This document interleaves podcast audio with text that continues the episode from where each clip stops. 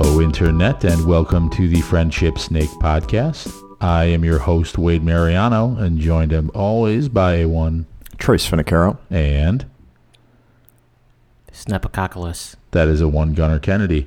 All right, gents, let us jump right into it. Um, this past week, Eminem released a secret album.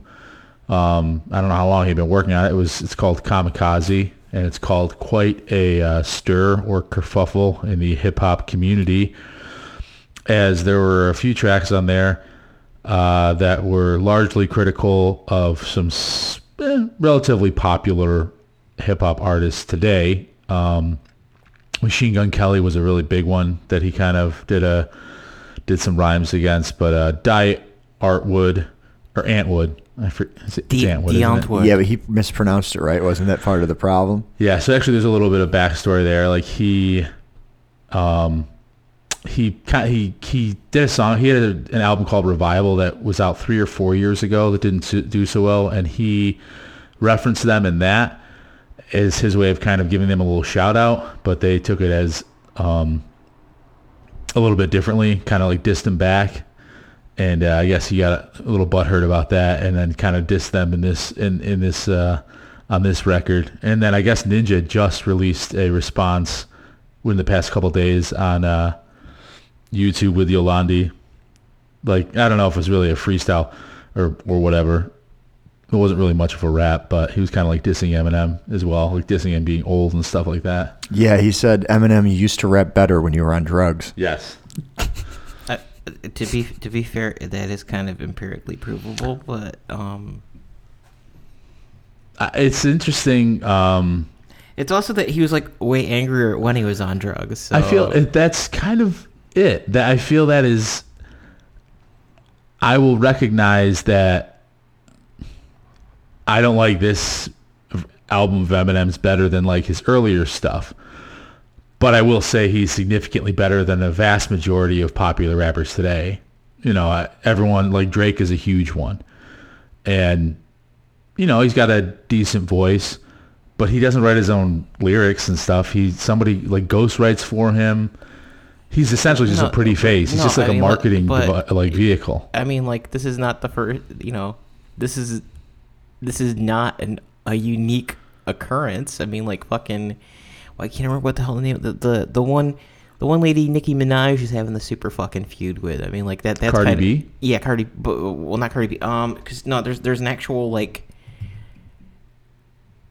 bigger rapper, both in personal size and like kind of rep, but That Nicki Minaj is having a beef. with? yeah, you know, because they go back and forth. But it's like you know, and again, it's this whole thing where it, it's just like part of it is it's it's it's the wrestling angle. You know, like you everybody everybody like fucking does the That's the first thing that comes to my Kayfabe. mind.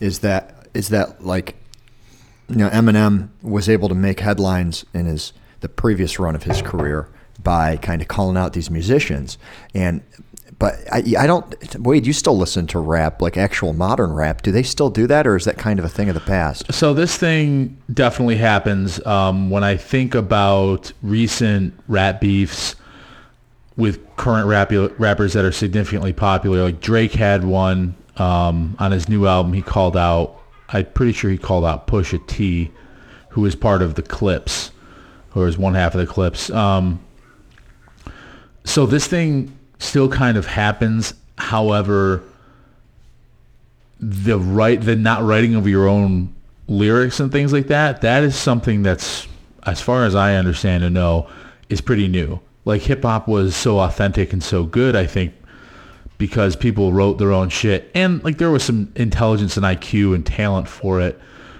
You know the shit that comes out now it's it's it's like blatant in your face and just shitty. But that being said i think why it still remains very popular it's produced really really well like the beats that they're coming out with now very few are are uh, is what i would say like are as good as what they used to be like the beats now are very very good but they are pretty formulaic But it's it's kind of smart, right? Because I mean, like like Die Antwoord, for example, right?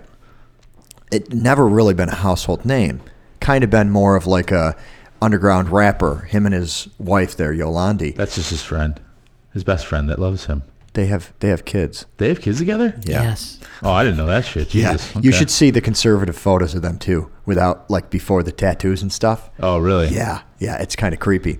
But uh, but I mean, Ninja Die Antwoord or whatever. I mean, he he had like a like a small internet hit, but besides that, it's kind of been like a like a a smaller following for It's like a him. right? grassroots following, for Yeah. sure. Like, there's no machine behind him. Right. Whereas Eminem was huge. He's, he's a household name. Everybody's heard of Eminem. Um, he, he made it into the media s- uh, so many times uh, over so many years. So for Eminem to call out Die Antwoord is almost more publicity for Die Antwoord than it than it is uh, Die Antwoord calling out Eminem. I mean, he, it's almost like, and like Gunner said, it's almost like like maybe they are trying to take a professional wrestling angle at this they can make that older style rap popular again if they keep dissing back and forth. But I, I wonder if there's really a market for it. I think um, so. What Eminem's Eminem did come out with a statement where he said he was hoping that this album would stimulate artists to write their own stuff, like because he's made it so personal, and people feel the need to scramble, scramble, and get something out right away before everything dies down. It is definitely for a lot of them a baptism by fire, where it's kind of like you're in the limelight now. The one of the most popular rappers of all time has put your name out. Everyone has heard it. Like it's time for you to respond. And some of them have, and others just haven't. And I think the ones that can't do it, like this Tekashi Six mm-hmm. what a fuck boy. Holy shit. I know he's got a big following, big internet following, a lot of young kids. This dude is a fuck boy. He he tried to do some weird freestyle thing and he fucked up halfway through. He's a joke. He sucks. Um, but some of the other ones, like this Machine Gun Kelly, I think his response was kind of shit, but he definitely wrote it himself at least. Right. And uh, I have I have respect for that. You know, I don't I don't think he's a good artist. I never really liked him as an artist, but I, I respect that he at least he wrote his own shit. He wrote his own response, and you know he got pretty personal with Eminem, significantly more personal than a lot of other people would be willing to. But I think uh, I don't like. It's weird. It's this weird thing. It's like the rock star paradox, right? Like Right. you you're hungry. You're you're you just want fame. You just want to make it. You want to be the best. Typically, the best artists come from shit, right? They come from shit backgrounds in any form of or medium of entertainment, really of anything. Typically, um, they've been tempered by disappointment and shitty things, you know. But he was Eminem was super hungry when he was coming out, and he was hit after hit after hit, album hit album after hit album. But what is it a rhyme about now? Like you're super rich now. You're literally one of the greatest of all time. You're in the you're in everyone's top 10 Mm-hmm. He's in pretty much every, anyone that knows anything about hip Dr. hop. Dre, Dr. Dre is more interested in merchandising sales now than you know, or you know, is is a responsible is a responsible adult. Yeah, Well, yeah, because Dr. Dre realized that he could do the same thing as Apple and mark up hardware 10 times its value and sell it. And, you know, good for him. I mean, it's nice to see people selling that stuff. Um, did you ever see the teardown of the headphones, the, the Beats by Dre headphones? Yeah. They're so good. Yeah. They're so garbage tier. Yeah, it was like it was like eleven dollars of hardware, and somebody bought the knockoff ones from China that were actually like eleven dollars, and they took them They're apart. better drivers. They had better speakers than the knockoff ones, and the Beats ones felt better because they had like like steel weights inside them. Yeah. So, uh, yeah, g- going back, uh, actually, the, the feud I was talking about was uh, Remy Ma and uh, Nicki Minaj. Oh, okay. That actually I'm not familiar with Remy Ma. So Oh, come on, man. I know young M- young M- young Ma young young young uh, young Ma. Excuse me, Jesus, can't speak this morning. Um, no, it's just this thing though. Like when you you get to such a large place and you get uh, definitely it's an age thing too, right? Eminem's over. He's forty. He's he's forty something right now. I don't know what it is, but you it's like unless you're you've you've once you've hit it, it's like you can't be Right. Like That's- that anymore. That's why I think it's strange because most musicians at this point in their career, when they decide that they're going to release an album and they haven't in a while, they usually come back slightly different than the way they were because the, because the uh, the industry's changed a little bit. Um, one interesting thing that showed up on my news feed was that uh, Eminem um, got upset when Weird Al had covered one of his songs. Now, of course, this was back probably in the '90s. I would I would imagine, or the early aughts maybe. Yeah, it was the um, uh, the "Lose Yourself" song. oh, okay. That's actually Yeah, that would have been late '90s, early 2000s. Yeah, Eight Mile was the album that that came out on. Probably Yeah, mid 2000s, maybe even. And Weird Al came out with a great. I mean, his parodies are terrific. Yeah. he came out with a great parody of it, and Eminem's like, "You're, you're actually like," he's like, he's like, "I want you to, to take to remove this song because it's actually making me look worse." And the funny thing is, is that um, some uh, somebody wrote in this article that Weird Al has never damaged record sales. He actually like makes the original song sell better. I'll be honest with you, people. So Coolio, do you remember Coolio, Fantastic Voyage? Mm-hmm. Yeah. Um, he was he he was on that Dangerous Minds soundtrack where Gangster's Paradise. Gangster's Paradise, yeah. and Weird Al did Amish Paradise, Uh-huh. right? It was a huge, huge hit. Coolio f- ruined his own career because instead of just saying, you know what, it's funny, he wants Mm-hmm. to, you know, and and Weird Al's people got all the legal rights to be able to use all that stuff, and they got the agreement to use it. And then after it came out and it was such a big hit, like Coolio felt. I don't know. He was like, "Oh, this is a serious song, this and that," and he made this giant, huge beef about it, and like tried to beef with like Weird Al Yankovic, and it was like career suicide. It's like you want to fight the the the clown, Right. Don't fight the clown. Don't ever fight the clown. Don't fight the guy that's not serious about anything because you look like you end up looking like a fool. Right. So I think like that's what happened with Coolio. Oh God, Coolio! Jeez, Gunner's Gunner pulling just up a picture of, of- of current Coolio. He just uh, shave it. during during his during his proba- his probation hearing. Yeah, his hair is in these strange braids that almost look like deer antler coming up off It's of really his head. bad. Just shave it, dude. Just go bald. But that's the thing. That's the sad thing about Coolio because what are you best known for? That stupid ass hair, not like how good of a lyricist or artist you were. Well, that you beefed with fucking Weird Al Yankovic will boost your record sales, but if you fuck with him, he won't even have to do anything. You'll just look so bad he'll bury your career. but I think with this Eminem thing, it's interesting. I listened to some of the tracks off the album. Technically, he's better than pretty much anybody that's out there. His content is okay. It's just like he's a fat house cat now. You know what I mean? Like, and that's not like in a physical sense I'm speaking. But you're well fed all the time. There's you're just bored. It seems. You know. Save it for the young guys. Just uh, what I would do if I were Eminem now is I'd, I'd look for a new talent. But it's tough because he still loves it, and he's still super talented. That's the problem. He's got all the flow. He's got all the wordplay. It's just for some reason and I'm older myself, but it's just not not resonating with me. It's not hitting as hard. You know what I mean? Is it as it used to. Did you uh, did you happen to listen to the album that Snoop Dogg released in the last year? No, He released a gospel album. really. Yeah, it's I don't I really don't care Snoop for it. Lion, Snoop Lion now. Yeah, he was. Is he Snoop Lion again now, or is he not that anymore? Is he back to Snoop Dogg? Um, that's a good question, and I can't remember. But like, it is like very, very religious, and that's what's interesting about it. But he still is like jumping in on other people's songs, and still, you know, he's still doing the rap thing. I, would have pictured Eminem to either do something like like out of the ordinary like that, or do the thing where he comes in on other rappers' uh, songs. You know, kind of be, and that's actually the last few songs that I remember um, from him that were radio hits, he was kind of doing like a, uh, you know, like a collab with other artists. You know, he'd have like somebody singing the refrain or something like that, and then he'd come in with the rap.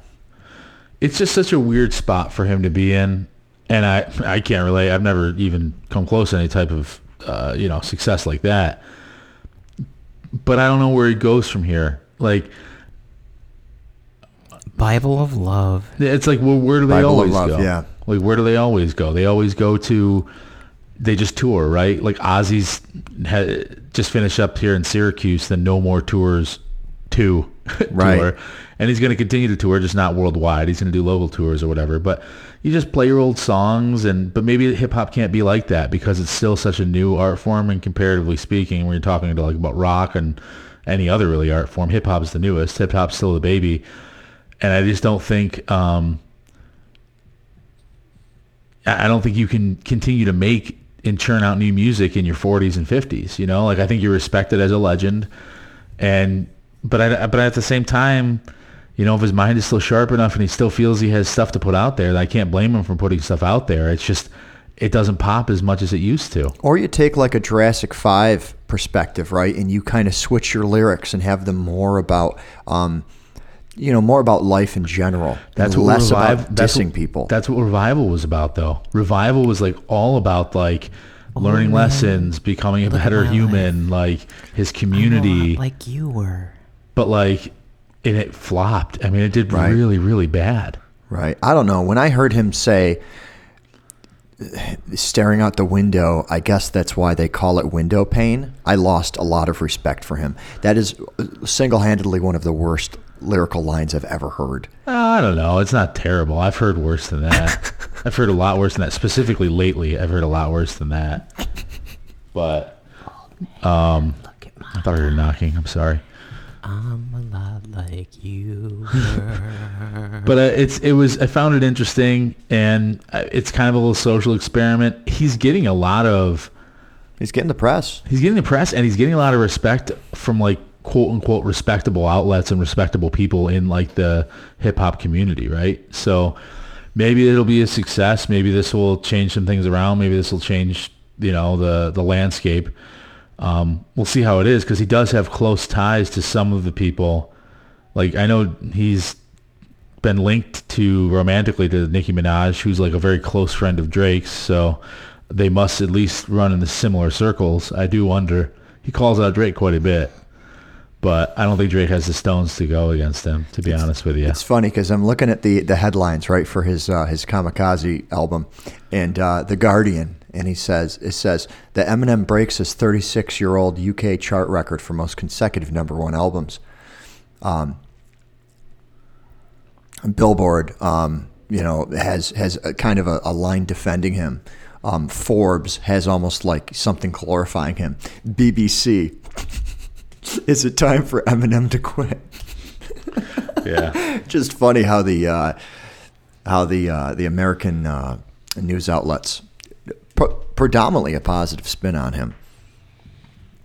Yeah, I mean, I don't know. Uh, we'll, we'll see. I guess we'll have to wait and see how the how the saga of this comes out. I mean, frankly, it's people are still scrambling to try and get responses out. Some have gotten responses out, some of which were okay, but very few have yet to respond. It's there. It's funny because about six months to a year ago, there was there were several videos about how no one ever, why nobody ever, or very few ever dissed diss Eminem in a rap track, and the fact is because they were like like MCs are literally afraid to diss him because he's so good because that's how he came up. Like he came up freestyling and in rap battles in Detroit Right. like you had to be quick, quick, quick, quick, quick, and I mean he does research on people. Ugh, I the I don't know. I would never want to get a rap battle with anyone because I can't do it. But Eminem would probably be the last dude that I would ever want to do it against. I don't know. He said nobody listens to techno to Moby, but I still hear that fucking techno playing. Yeah, it's like rap has turned into techno. Well, yeah, as I volume spike because it's also like maybe the, maybe the trick is like you got to rap about old shit when you're young, so that you like you don't you like you fucking you, like you fucking get in you get into it so that like you don't have to be. You know, like you've already kind of settled into that groove because you know, like I'm, I'm making that Neil, I'm making that that that uh, you know Neil Young joke, but I mean maybe that maybe that's the trick because you know like it, it, it there's such a flippancy and fucking you know Kesha we all die young kind of focus on fucking pop music in general and it's like you, you, you, pop rap use. I mean rap was always kind of funny but I mean like and it's changed over time but a lot of it is just fucking burn the nut, you know I'm gonna w- w- the, the the light that burns twice as fast, you know, twice as bright burns twice as fast, kind of thing. Too. Kesha rebranded too. yeah. But Actually, she- kind of she ha- impressively. She had, she had to because like fucking. Yeah, 'cause she- these- 'cause she's not young she- anymore. She, got this. Well, that and she got the CM Punk like fucking the business deliberately tried to destroy my fucking career thing going on. So. I gotta say, um, I had very, I had like zero respect for Kesha as an artist. Um, but like this this song that she came out with, I don't know if it was last year or earlier this year. I think it was earlier this year. Like, I'm pretty sure she wrote that shit, and I know she sang that shit, and it was. Uh, You're not the first person I've heard say this either. I'm, I'm dude, I, I kind of turned the tables on me. I was kind of like, there's some soul here, some thought here, and you do wonder because you hear stories about Lady Gaga when fir- she first came out, how like she felt pressured to do, Right. you know, to be the sex symbol and, Well, and do all know that, for. Lady Gaga was not supposed to be Lady Gaga. Like they had already they had already picked somebody else to be that that persona. And I can't really see. Then this is the terrible thing is that we don't even talk about her fucking real name. But there was a, there was another pop star at the time, or there was another person coming up from like the club scene that was supposed to have been Lady Gaga, and basically w- got wiped out, or you know she died. And uh, actually, we gotta go fucking. What I like about Gaga is that she, um, like you said, Wade, her, her music style's kind of changed. She's kind of, she's now doing stuff that I think is closer to what she wanted to do. Stephanie Joanne Angelina Germanotta. but um, she she's actually a, a good actress. Like I watched her in the American Horror Story uh, series, and she's actually a good actress. So she kind of I don't know maybe I always think of Madonna when I think of her because when when we were younger, Madonna kind of crossed over into acting, although not, her acting wasn't always taken seriously. Um, or it wasn't good, I should say, or acting wasn't always good. But I think Lady Gaga um, actually does a really good job as an actress. And for her to still make hits after hits while also being on hit TV shows is, is pretty impressive from an artist perspective. I think like with Gaga, what you're seeing is kind of what's happening to and uh, Eminem a little bit even. Her stuff that she's putting out, she's she's not really her music is not as not as prolific and isn't resonating as as well as it did. And I I I just think that's like it's just it's bound to happen when people when you start to age, and I think it's an age thing, right? Like, and that's what music is about, right? It's about I think a lot of it is about uh, Jesus virility almost. You know what I mean? Like it's it's about youth and emotion and, and like raw emotion and, and capturing a moment. And no one wants to fucking capture a moment when you're like 50 years old and you're fucked up with all these medical issues. Trust me, I know. Well, um, it, it, it's it's also. I mean, like if you want to get into, you want to get into Jungian psychology and stuff like that too. There's, I mean, like the the concept of the modern pop star is something that's actually relatively recent. Um, because of just the advent of mass media and all that stuff, but um, it, it, it, has some very significant historical background, and it's you know whether whether whether you say it's the chicken or the egg thing there's a certain there's a certain um pseudo old world religious context that kind of comes into it which is that like you're fucking you know i mean like you, madonna didn't quite have the background that uh stephanie there does because like stephanie actually did the whole like fucking classical music like the actual legit like new york academy Right. that education but When you say Stephanie, you're talking about Lady Gaga. Gaga. by her first name, Yeah. right? you know like but even that it's like you assume a persona it, it, it's there's a there's kind of like an old almost like ritual magic thing about it. Like you know you- you're you're, you're becoming talking an about the you're Virgin, right? Like you, this well but kind even, of- even that you're become you're becoming you're becoming an abstract personification of this idea. You know you talk about youth you know but and that's like kind of like where madonna's weird because madonna has visibly aged and still kind of held on to this fucking Yeah, but in and- fairness, like she's visibly aged, but she's got to be pushing 70 and she probably looks like she's 50. Yeah. Like sh- she's No, not she's- really she's, aged. She's she's tap, she's touch, she's tag, she's tickling her sixties, but yeah, I mean like it, it it's she's got to be in her 60s. We're fucking making ra- random She was, like, in her we have 20s the fucking- and while we 80s. have the fucking internet, and not that it fucking matters, but no, but in, But, but in Wade's it- point, Wade's point is, is still stands correct for for a musician, like like male musicians that are in their sixties. 60 this year. All right, she's Male musicians that are in their 60s usually look like they're 80, Mm-hmm. right? Because they've just been worn down, whether it's the touring or whether it's the drugs or the lack of sleep. They usually look look much older than they are. But yeah, she looks good for her age. I think like Madonna looks like if But, you you told know, me but she, was like 47, 46, I'd say she- okay. She's also she's also had a lot of help, but that that's Right. no, but this is also like there's this there's this idea because it it kind of goes back to that um. I mean, like you know, it, w- whether whether you believe in any of that stuff, it's kind of it, it's just it's the sim the the the, the symbolism's kind of hardwired into your brain. Yeah, absolutely. That's why it's so successful. I think it's because it's it's it's literally music is like youth. Like no one wants to. I I don't want to hear music. I want to hear you know, music that's that's raw, full of emotion, captures a moment. I don't want to hear about fucking. Like, This is why I fucking hate country music because I could mm. care less about your shitty relationship or you know your fucking oh plow the field, farm, live in a truck, talk about my day to day shit. I don't care. I don't fucking care. I don't want to hear about it. There's no edge to it. I'm not interested. Well, in you it. know, and, and and- but even going back, that's also like why you hear so many fucking like people losing their fucking losing their fucking shit, going crazy things. And, mean, besides all the you know, besides all the drugs and stuff like that, but it's just it, it's it's it's like Heath Ledger being the Joker. You know, it's it's it's it's really a method acting kind of thing, and sometimes you lose yourself in that fucking character, this like character that you've constructed.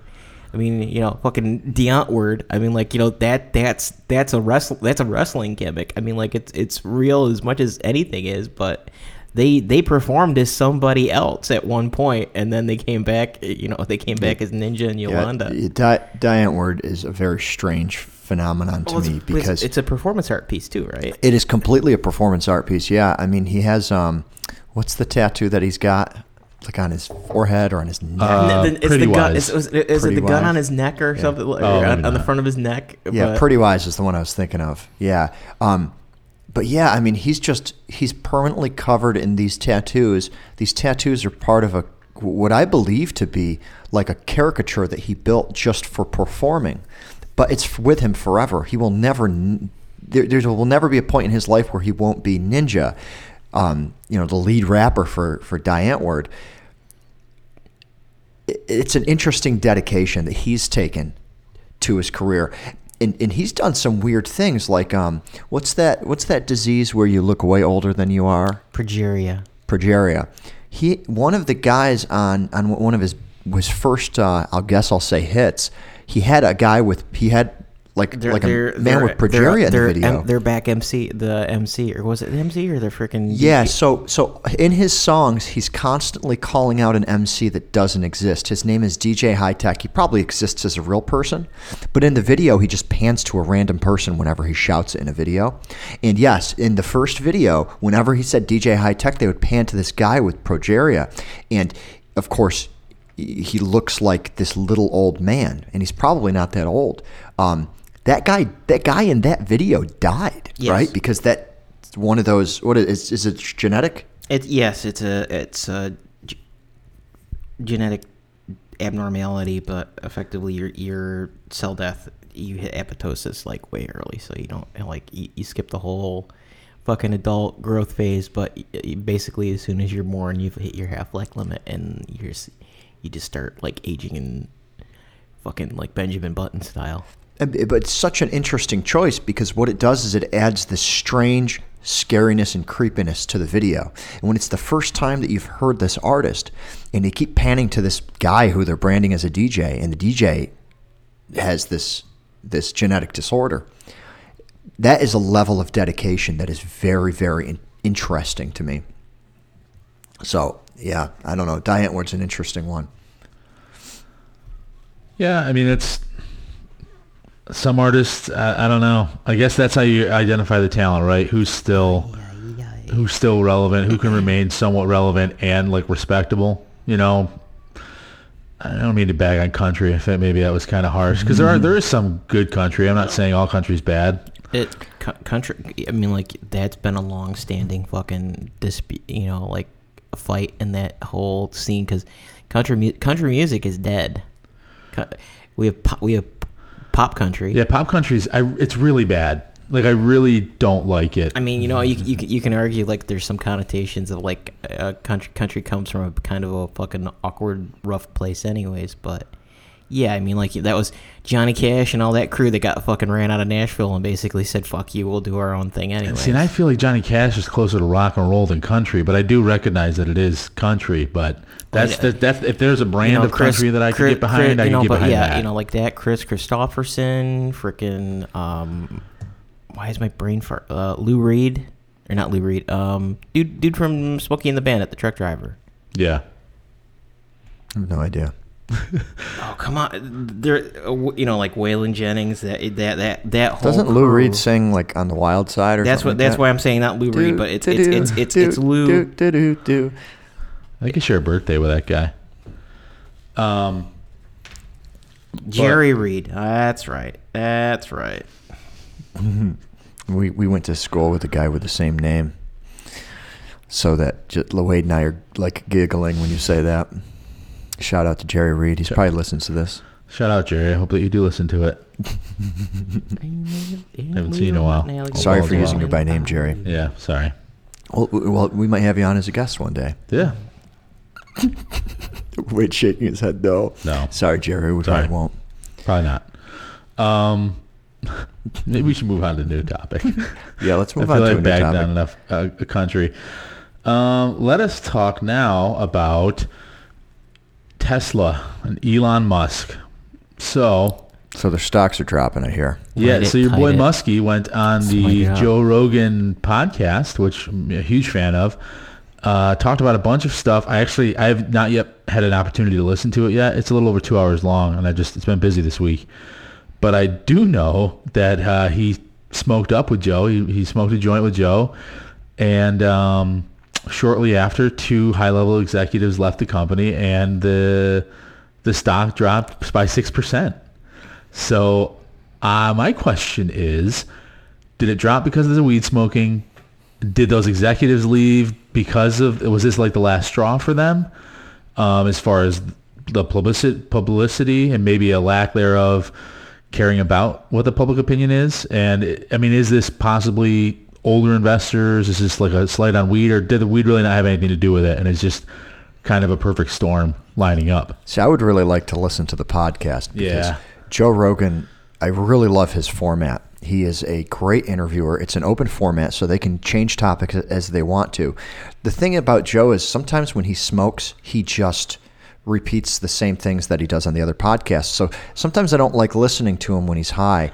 Um, but I have a feeling that the Elon Musk podcast, he's going to cover a lot of really nice topics. It's it's a he also very has a way of getting information out of it's a very weird pacing because one, um, Joe is high as fuck, and two, he's kind of like um, he was kind of doing the fan like the fanboy thing, and Oh, you listened to the episode? I, I, I, I, I yeah, because you know I had I had to after the fucking Yeah, I need to as well. I just need three hours of my life to set aside for it. Well, and and the problem is that having a conversation with Elon is like me on the podcast, so there's a lot of fucking verbal pauses while you're trying to catch your thoughts up. yes. and it, it like they, they jumped out and it's like i know we like it's funny because it's effectively it's effectively one of our episodes except with more scotch and and, and fucking light up Oh, they're drinking too? yeah there he, he like you know but it, it- it's it's funny because and again it's funny because elon has the same problem i do which is that if it's not edible i will not fucking feel i will not fucking feel it when i when i when i do that stuff So what's interesting is um, they the the media was like, okay, hey, you you smoke. What's your company's policy on smoking? Because they're trying to make him look like a hypocrite. Yeah. And did you see what he no, came back he with? says like li- is is is listen as long as you're not fucked up during work hours and it's a minimal trace amount and it's like why why do I care? right.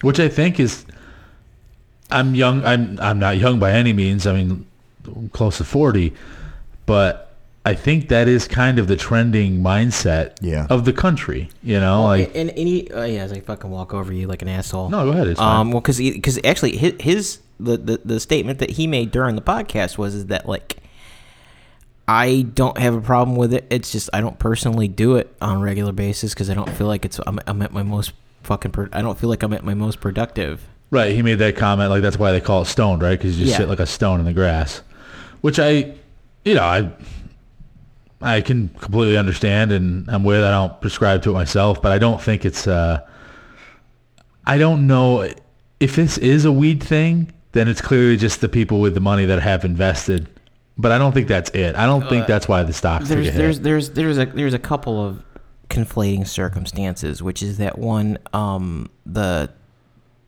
the the professional trading class, the professional investor class has been trying to fucking dick with him for a while because that stock gained enormous value relatively quickly. Well, it's trading at like 420 plus dollars a share. I'm pretty sure 426 or something like that. I don't know if it's before or after the drop, but you know, and, and again, there's the whole, uh, yeah, so we fucking t- sidetrack.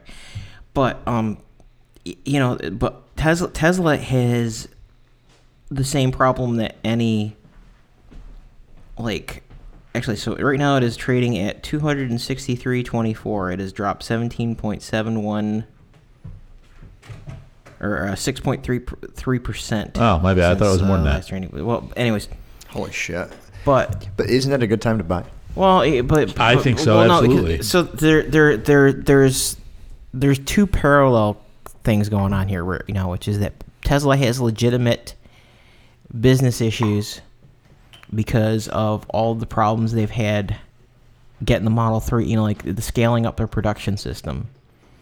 And part of that is Yeah, but he's corrected most of the production issues. I mean, it- they're He they're says he's meeting his production goals. well, but you know, but that's also like you change your goals. But uh, uh, you know, I mean, the stock market's in emotion, right, Gunner? And, and now I get I'm talking over you, but isn't this because he called a guy a pedophile, right? He called he called like like a diver a pedophile for no reason. Um, he he he shifted some of his resources of his staff to build a submarine for that um, for the, the the boys that were trapped in that cave that didn't fit. Isn't a lot of this the emotional reaction of the stock market to him as an individual because he's the leader? Well, uh, some of that is. Some of it is that that's. I, I think that there's some retaliatory trading as well because of that fucking whole thing where it's like I'm just gonna take the fucking thing private. But And that, it- that, that- that, oh, so you're thinking because yeah, because that boosted the stocks, right? When he said he was going to go private, the stocks shot up, didn't they? Yeah, well, it, but there's So you're There thinking maybe it's coming down naturally? there there there, there is you know not not conspiracy wise, but the problem is is that um, investment in general has become such a crapshoot, and it's such a bunch of bullshit because you have people deliberately dicking with val- you know di- deliberately dicking with values for the sake of shorting and and and longing positions yeah, of course. and it's you have you have this thing where um, Elon has for the most part not decided to play along to, to, to play along with that that game.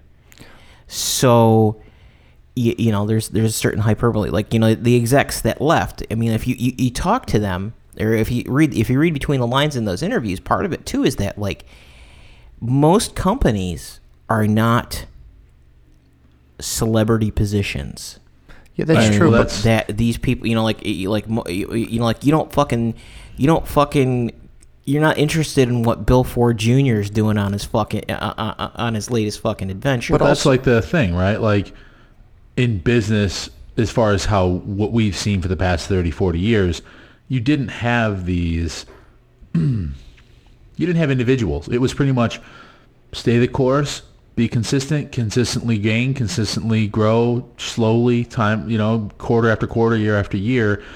But you have a lightning rod like Elon Musk, who, let's face it, without his genius, without his kind of wacky tendencies, he probably wouldn't be Elon Musk, and he probably you probably wouldn't have the the kind of the ingenuity that that Tesla has. But yeah, he, he comes with the ingenuity, but he also comes with this batshit insane behavior. Right. And and whether or not it's really that insane, I'm not sure. But like the, the man manufactured and sold a flamethrower. they talked about that. It was the Yeah. first thing they opened with on the podcast. I, Yeah. I heard like the first 15 minutes he, of it. he But- launched a fucking car into outer space. well, you know, but you have to you have to you have to understand part of this too is that like th- maybe this is he's he's one of the first one of us in our generation to kind of like fucking like join that crew and half of this is just fucking trolling Maybe, to, Gunner, to, but- to, to, to, to dick to dick with but you compared him to Tony Stark on our first podcast, Yes. Gunner.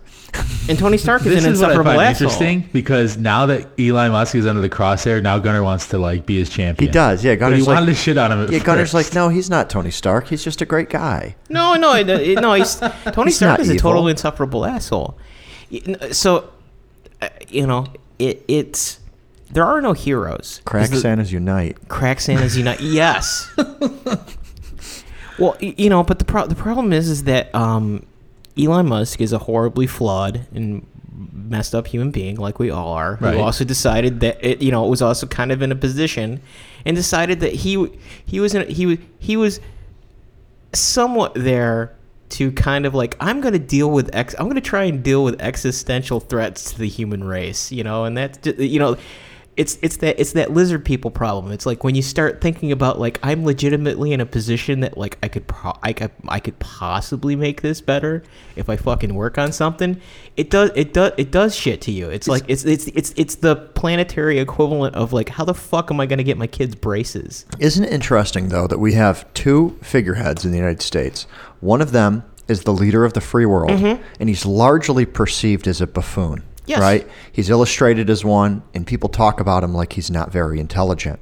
And he's constantly making posts that, that kind of reinforce that argument, whether or not he is. I, um, you know, everybody has their opinions on our president. However, eh, on the other side of the fence, you have another guy that still doesn't have a filter right? He calls a fucking military diver a pedophile for no reason at all. Like no, and then he's he's smoking weed, he's launching cars, making flamethrowers. Um, and then we never got to the point, but um, somebody else brought it up. So one of the episodes we had, I don't know if it was uh, last one or the one before, Gunner wanted to bring up how insecure all of these Tesla vehicles were somebody else actually came to me with that story, Gunner. So it's pretty well known. Like the Yeah. security industry is like, this is how not to run a car company if you want to keep your cars and your uh, and your data secure. What what was the problem with the? Because it shouldn't that be a good reason to talk about his stock prices too? The fact that he can't secure his fucking cars. Well, you know, and again, so the, the, the gist is is that um, almost all of the, the the heavy compute on the cars themselves are done server side back at whatever their fucking data center, and it's one of these things where it was like. The problem was is that it's the Silicon it's that Silicon Valley thing where we fucking get something up. It's the you know like we, we build a system once, and we never think of how we're actually we get it up and running, and we never think about how we're actually gonna fucking scale it. But but let's talk about this The- like the- the- logistically. When you the- say the compute of the car is done in the cloud, explain to somebody that doesn't know what that means what that actually means to the vehicle and to the to the person that's inside it. So you have you have the the the Tesla. So uh, the big thing with the Tesla is the Tesla is not you know the te- so like Fiat Chrysler had its own issues where they can't came out that the car's uh, infotainment slash navigation system was talking on the CAN bus directly to the engine ma- on the same CAN bus network as the engine management system, and you could hack the car so that you could send throttle commands. But the thing is that it's still the the ECU is a separate module from that infotainment system. In a Tesla, the Tesla is actually all controlled by this um, NVIDIA Tegra smart board because that's also running. I mean, like you know, you have some hard real time processors hanging off of it, but that's what's running the like auto, you know, the the driver aid system and stuff like that. And that's also you have an interface that comes back to the user that talks back. Basically, you send commands to it, like you're you know, like you your climate control, that kind of stuff, because they have the giant LCD dash. Um, but the way that the way that they do updates to that is that they push that they push that directly from the central server, or um, they're keeping informatics, you know, like the like when they do the the diagnostics to say, hey, I want to see what the status on your battery is and stuff like that, or are we seeing weird temperature irregularities in the motor, you know, like the motor drivers or something like that. So, So- I, I want to simplify this a little bit so, so- you can sorry. help me understand. No, Yeah. you're fine. You're fine. Um, so, something people are very familiar with that falls into a similar space is Siri and you know the OK Google and stuff like Yeah. that, right? So, if if I want to ask Siri for something, there's two options, right? If I don't have an internet connection, Siri can try its hardest to figure out what I'm saying. Yep. And it's only some very commonly said phrases like call um, this person and stuff like that. So if I say call Wade, Siri will just call Wade because Siri knows what the word call is. However, if I'm actually dictating a novel, right? Now all of a sudden it's got to get what I'm saying and try to apply grammatical rules to it. Try to match grammatical patterns, and then the sentence actually will start fixing itself as it gets longer and longer, right? And that's cloud. Yeah. So you have the stuff that's processing directly on the phone itself. And then you have the stuff that's out processing on the cloud. Now, naturally, we would have to have a similar problem with a car, right? Where the car itself can figure out some of its problems on its own, and some of its problems it has to go out to the cloud for. So when you say that it's that it's sending all of its stuff out to, to the cloud for compute, I, w- w- to what level are we talking about? Are you talking about the live imagery around it? Because that seems like No, like the- it would be crashing it. No, everything. no. So it, it, it you- uh, basically it's car informatics. So you know, like you're. y- y- like changing so- the so you- temperature. you- well, you really, it's it's like how if you go on to if I had to do rough, so like how you have your search history on Google, that Mm-hmm. kind of thing, or like if you're looking at Verizon, like here's. I don't, I don't see the content of your calls, but I can see the history of like when you can when you connected, what the duration was, what kind of device issued that original request, that kind of thing. Um, but the other thing is, is that Tesla does remote updates to the cars themselves. Um, and where the concern was is that you know where the concern is is that the they're using they're using a framework like actually it's funny because like the, the ECUs and stuff get flashed by a, like a series of Python scripts at the factory and stuff like that. But um, how they do it is that they're using a, a, a piece of software called uh, OpenVPN Okay.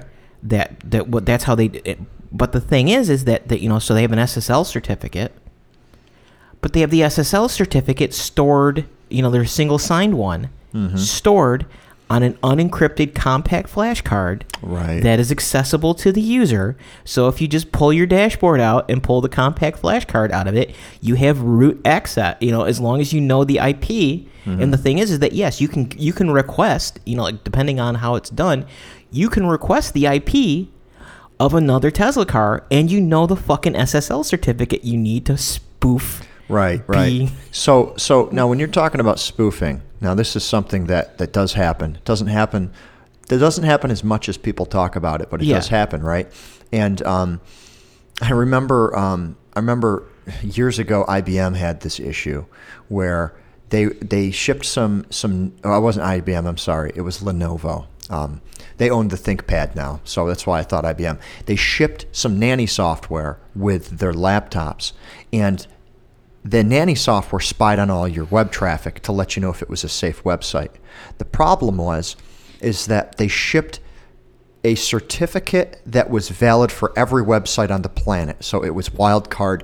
You could pretend to be Google, you could pretend to be Gmail, and it made sense because if it was going to snoop on everything, then then it needed to be trusted as if it could be all of those websites. The problem was that software vendor at the time their, their name was superfish i believe. And that, that software vendor shipped the exact same certificate with all of its installs which meant if you were at an internet cafe and you got somebody to connect to your hotspot right? Let's say you're at starbucks all you got to do is create a hotspot on your phone or on your laptop called Starbucks Free or something like that, or Starbucks Faster, something that would entice them to use yours.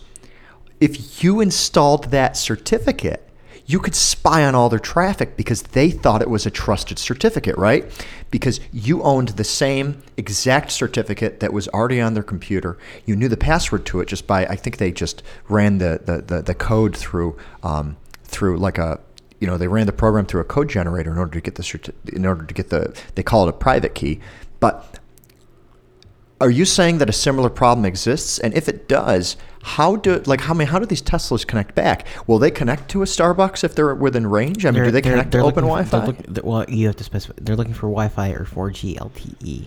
So they will connect to Wi-Fi. And Yes. do they use because like Google's got this one where they call it trusted Wi-Fi, and Google does it's a similar thing where they open a VPN connection for you, but they'll only do it at locations that are considered trusted. And this is the part that I don't get. How do they know what a trusted location is? How do they know? Like, is it because based on the public IP address that they're seeing? And they're like, oh, you know what? This is Starbucks. We know the IP addresses that Starbucks uses. We're not going to connect to Wade's hotspot that he set up on his Yeah, is laptop. there like a registry or directory Well, no, but that they I mean, like, can? because the other thing is, is that is it is it any of them that use that fucking first part, like the proxy stuff, like you go to Dunkin' Donuts or Starbucks, and they have the they have the third party intermediary that says like you're you're you're actually using a gateway. Mm-hmm. Yeah, They have those- their own SSL certificate. Right. Right. So, like, I mean, and, and that's, but that's really what you're describing, right, Gunner? You're describing somebody can pretend to be a Wi Fi. And then when they ask for the download image for their car, you send them a virus, right? That's really what mm-hmm. we're talking about. Yes. You, you- it's, it's called a man in the middle attack because you're right in the middle of their internet traffic and you get to change it on the way down, just like this nanny software would do. And that's really what we're describing. So right? ultimately, what are we talking about as far as what could potentially happen and what's actually happened with this issue? Well, what potentially happens is that somebody jacks your freaking car. I mean, like the, a, a Tesla, a Tesla in a very real sense is the most susceptible to freaking Yeah, 'cause on because you actually you, literally, you literally have autopilot, like you, or you fib, you know, like I mean, And, and go back and tell tell us about the example that you first started off with. What was the car manufacturer where they were able to hack into the bus you uh, were talking Fiat, about? Fiat Chrysler. Fiat Chrysler. And I remember this news article, right? They did a proof of concept, right? It wasn't an attack, right? Yeah, this was it- like a just- white hat but you're, hack. You're, you're, but yes, the guy, the guy actually was fucking with the throttle, the throttle, and the the, Si- the brake system. side by side, was able to hack into the car next to him and change the throttle and the brakes. Really? Yes, This was Okay, a proof of concept. Somebody was able to do it, and it, they call it white hat hacking because you're doing it out of the good of humanity. Right, Black, black hat is hat when you're just going and stealing people's shit dick. and selling it. Yeah, you sell it to the Russians and make a I- I- 'cause, profit. you know, and again, it's part of this too. Is that like, you know, we we argue about these standards and stuff like that, and it's funny because people, you know, cars are terrifying because they're just as complicated now. They're just as complicated as aircraft, and they're made by the fucking lowest. they- They're made by the lowest fucking bidders that they can find. Like they'll bankrupt their suppliers trying to fucking Right. do this stuff. But I mean, you know, and again, like you, you get in the scale of this. Like uh, I think we t- like a couple podcasts back, I got off on a FADEC tangent, but there was that dude who got fucking prosecuted because he fucking hacked. He supposedly hacked an airliner because it's the proof. You know, because what what they've been doing now is that all of the planes in-flight entertainment systems have gone to Ethernet. But the thing is, is that you know, like cabling is just another. You know, like you're trying to minimize the weight on an aircraft. So the same physical and switching layer on the network side is also what they're running the fucking CAN bus and fire. You know, like the fire, the, the control systems for the plane itself. Or you're sending issues to the FADEC units out on the plane. Like they're on the they're on the same electrical bus. So the so supposedly this dude managed to freaking get find the network hookup underneath his seat on the fucking plane, hop pop his laptop in, pull the console up, and he started sending fucking commands to the FADEC units on the plane while it was in flight, and you could see like it fucking it was going off course because he had the the he sent a command to the plane the the plane engine to throttle up so it turned and hid that from the pilot. So the pilot, the, the FADEC unit's reporting that everything's normal, but the plane is fucking turning because he's got the throttle fucking up on it. This sounds a little crazy to me. Like it sounds a little too. I'm, I'm uh, by no means questioning the validity of this story, but my what I'm questioning is, like, who is this fucking guy, and how does he have access to a terminal underneath his seat? No, it's it's because it's, it's part of it's part of the in-flight entertainment system. You have a fucking you have a fucking unit hanging off the back of your seat. That it's like where you go pick your movie, your music, all that stuff. It's yeah, got a but this streaming guy's media. system. going further now. Like he found a port, but now he's plugging in and sending fucking commands so to I- an airplane he's on. So I can't speak to the, the technology that a plane uses, but I have dealt with this CAN technology that Gunner's talking about. And the CAN technology is it's the same technology that they use in industry automation. So if you have a conveyor belt or something like that, they use CAN. And the reason that they use it is because the specification allows the wires to not be susceptible to um, to electro- uh, electromagnetic interference very easily.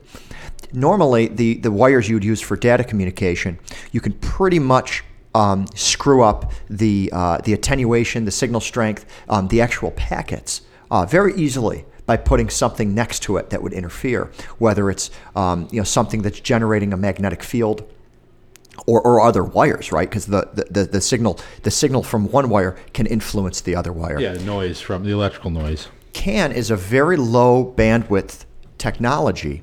And um, I, I know it because in the IT industry, I actually used to use it um, for a, uh, uh, a garment system, right? Where people would put their garments to be washed.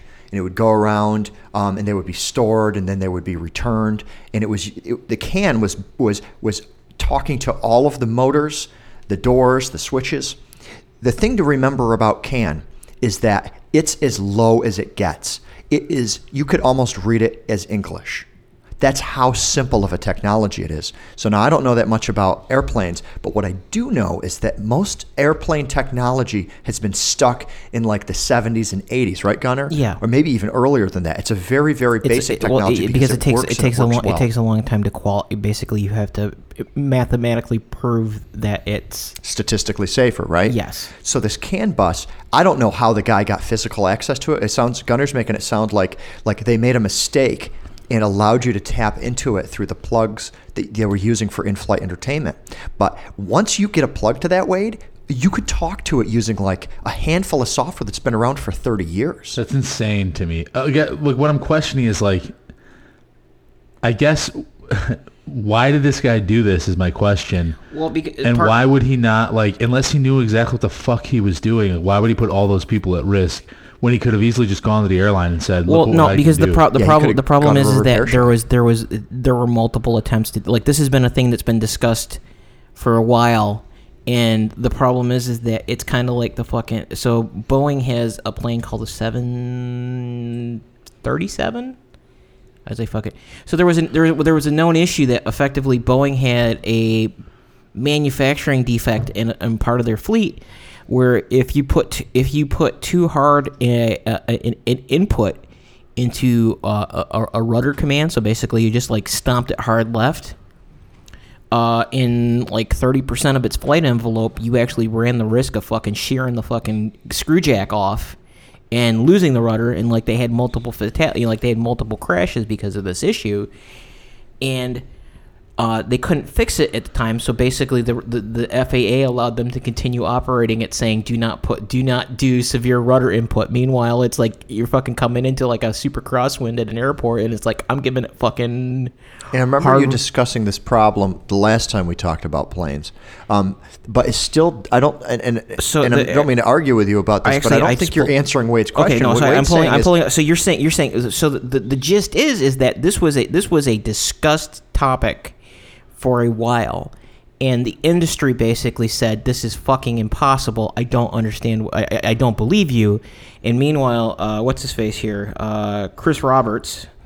Uh, actually, yes, he got off on a United Airlines flight in Syracuse. Robert says by attorney that his only interest has been to improve aircraft security. Syracuse? Yes. This motherfucker Great. got off in Syracuse. Uh, so, so, yeah, 20 minutes from our cybersecurity podcast? consultants told the FBI he hacked into computer systems aboard airliners up to 20 times and managed to control an aircraft engine during a flight, Holy according to federal court documents. Well, no, but the thing is, is that after the fact, like Homeland Security fucking get it, and like guys were fucking hacking the seven five, like guys were hacking planes on the ground. Like they, they you know, like it, it was seems like a better the- place to do it. but but but well no but the thing was is that you know and again like if you if you he he worked on flight control systems so like he you know maybe that's a little unfair but it, it's you know you feel, I mean like it's it's pretty well documented but it, it, it, yeah so he So, he, so, so to, to answer your question, Wade, he knew more than the average person would have known about the plane, which helps. Because when I say those messages are coming across like in English, they're coming across as if English was computer code, right? Right. They're about as basic as they could be. So, so you'll see, um, you'll see a value go from zero to five, and you know that you increased something, you, you know, or to minus five or something like that. You still need to know the data channel and what type of equipment on the plane that it's talking to. Um, so it's it's a little bit more complex than I make it sound. But CAN's been around for so long, and like like if you think about um, uh, people reading diagnosis codes off of their cars, you know, you can go and buy like for like fifty bucks, you can go buy a thing that plugs into your Yeah. car and tells you what sensor's bad. That's using the CAN bus for communication. Gotcha. Okay. All right. Yeah, it just sounds. I Wa- Wade, I don't Wade. Again, this is like, I don't want. I don't. I don't want to ruin the illusion because really the only way that you can fucking get out of bed is like just not knowing some of this stuff. Sometimes, like this is you know besides the, you know Trace had a hangover this morning, but from from from party stuff, I just like fucking I just like fucking sit there with my eyes open from existential dread because I I, I like just load up on doom porn too much. Doom porn. That sounds so strange. So if we wrap this back to how we started, right? We were talking about the stocks dropping and what could have caused that. And and and the point that I was trying to make was this this sec- this sec- the leaking of the security um, vulnerabilities of the system could certainly influence it as well, right? Yes. Not only is the CEO doing some things that some people might consider questionable, but there's some other news articles coming out that could show that um, that other things could influence sales. All it takes is for a couple of these cars to get hacked. And Yep. their stocks are going to drop anyway. Yeah, it's a couple fatalities. Well, you know, it's but I mean, like, that's y- y- it. you know, but and again, like you look at Fiat, like, Fiat Chrysler had how many fucking epic tier one fucking failures has Fiat Chrysler dealt with the last couple of years? They fucking they killed a fucking actor. oh yeah, the dude from Star a Trek. tra- like a UI issue. yeah, that was bad. Like the, the, the, the, dude, the dude who played Chekov in the new Star Trek movies is fucking Jeep Cran. So, which is which is like doubly fucking amazing because Chrysler was the company that standardized the fucking automatic transmission input. Like they're the one that developed because they used to have all these wonky ones, and they came to the conclusion that it was like it was unsafe to not physically communicate that the car was in park in an automatic transmission. And so, so what was this thing? A So Jeep this Grand? kid got out of his he his Jeep. Um, he was driving a Jeep Grand Cherokee or Yes, something no, it like was a. Grand Cherokee.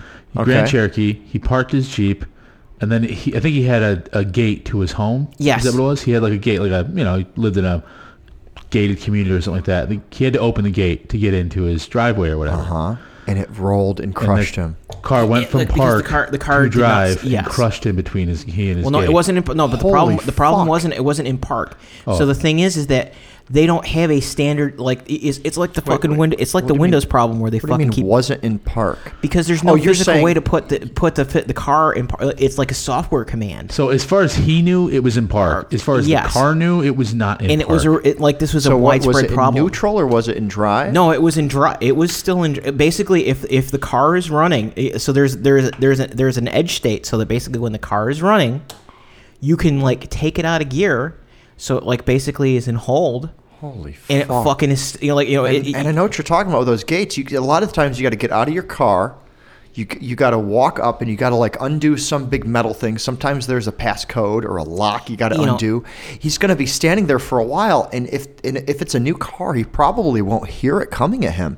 So No. it was in drive. It was in drive and Oh it just fuck it, it just it like rolled over and dragged him. I mean like it was it was bad. And the thing is is that he was not the he was not the first person to have this happen to them. Wow. And it's Now that's just an accident, right? I mean, that's a problem. that's that's, a- a, a- that's a manufacturing, software- that's a software an engineering issue. defect. Those things do happen. Yes. Unfortunately, um, it happened, like you said, with a company that's kind of made a good reputation for how good their drivetrain is. Wow. Not anymore. no, but you know, it, but so, so what happened? You said it was a known defect. Was it a bad switch? No, no, it's not a. Well, so the problem is not. It's not even a defect. It's that they fucking changed the whole user. in- Basically, they changed the user interface that has existed for twenty something years. Okay. So, you know, like Jaguar has the the the, the dial transmission and stuff like that. But Right, They, they, they, Dodge spent- does it too. Yeah, but, well, yeah, but even that, the Dodge, because the Dodge Crypt, Dodge, that's that Fiat Chrysler one. Mm-hmm. But they don't indicate successfully. You know, like the, the way that they, they made they made it more involved to put the car physically in park. Like when you okay, when you when you were driving uh, an automatic vehicle, which I drive standard, but Mm-hmm. what's it always? It's either a clunk or a Yeah. clunk, or it's always been like that. But now it's like some little dial. Well, no, Yeah, be- yeah, and I've seen and it. I- and especially because they're all electronically controlled now. Yeah, my coworkers all drive Dodge Rams, and they all have the volume knob for for Yes, shifting. And, this that's is, this what is, that's this what you're is- talking this, about, This right? is the murder. That's the murder mechanism. Yes. It, but the thing is, is it's it's just it's just like any other knob. It just lights up the, the gear that you're in, right? Which it's not Yeah, even but- telling you that it's in that gear. It just happens to be the position of the knob. right.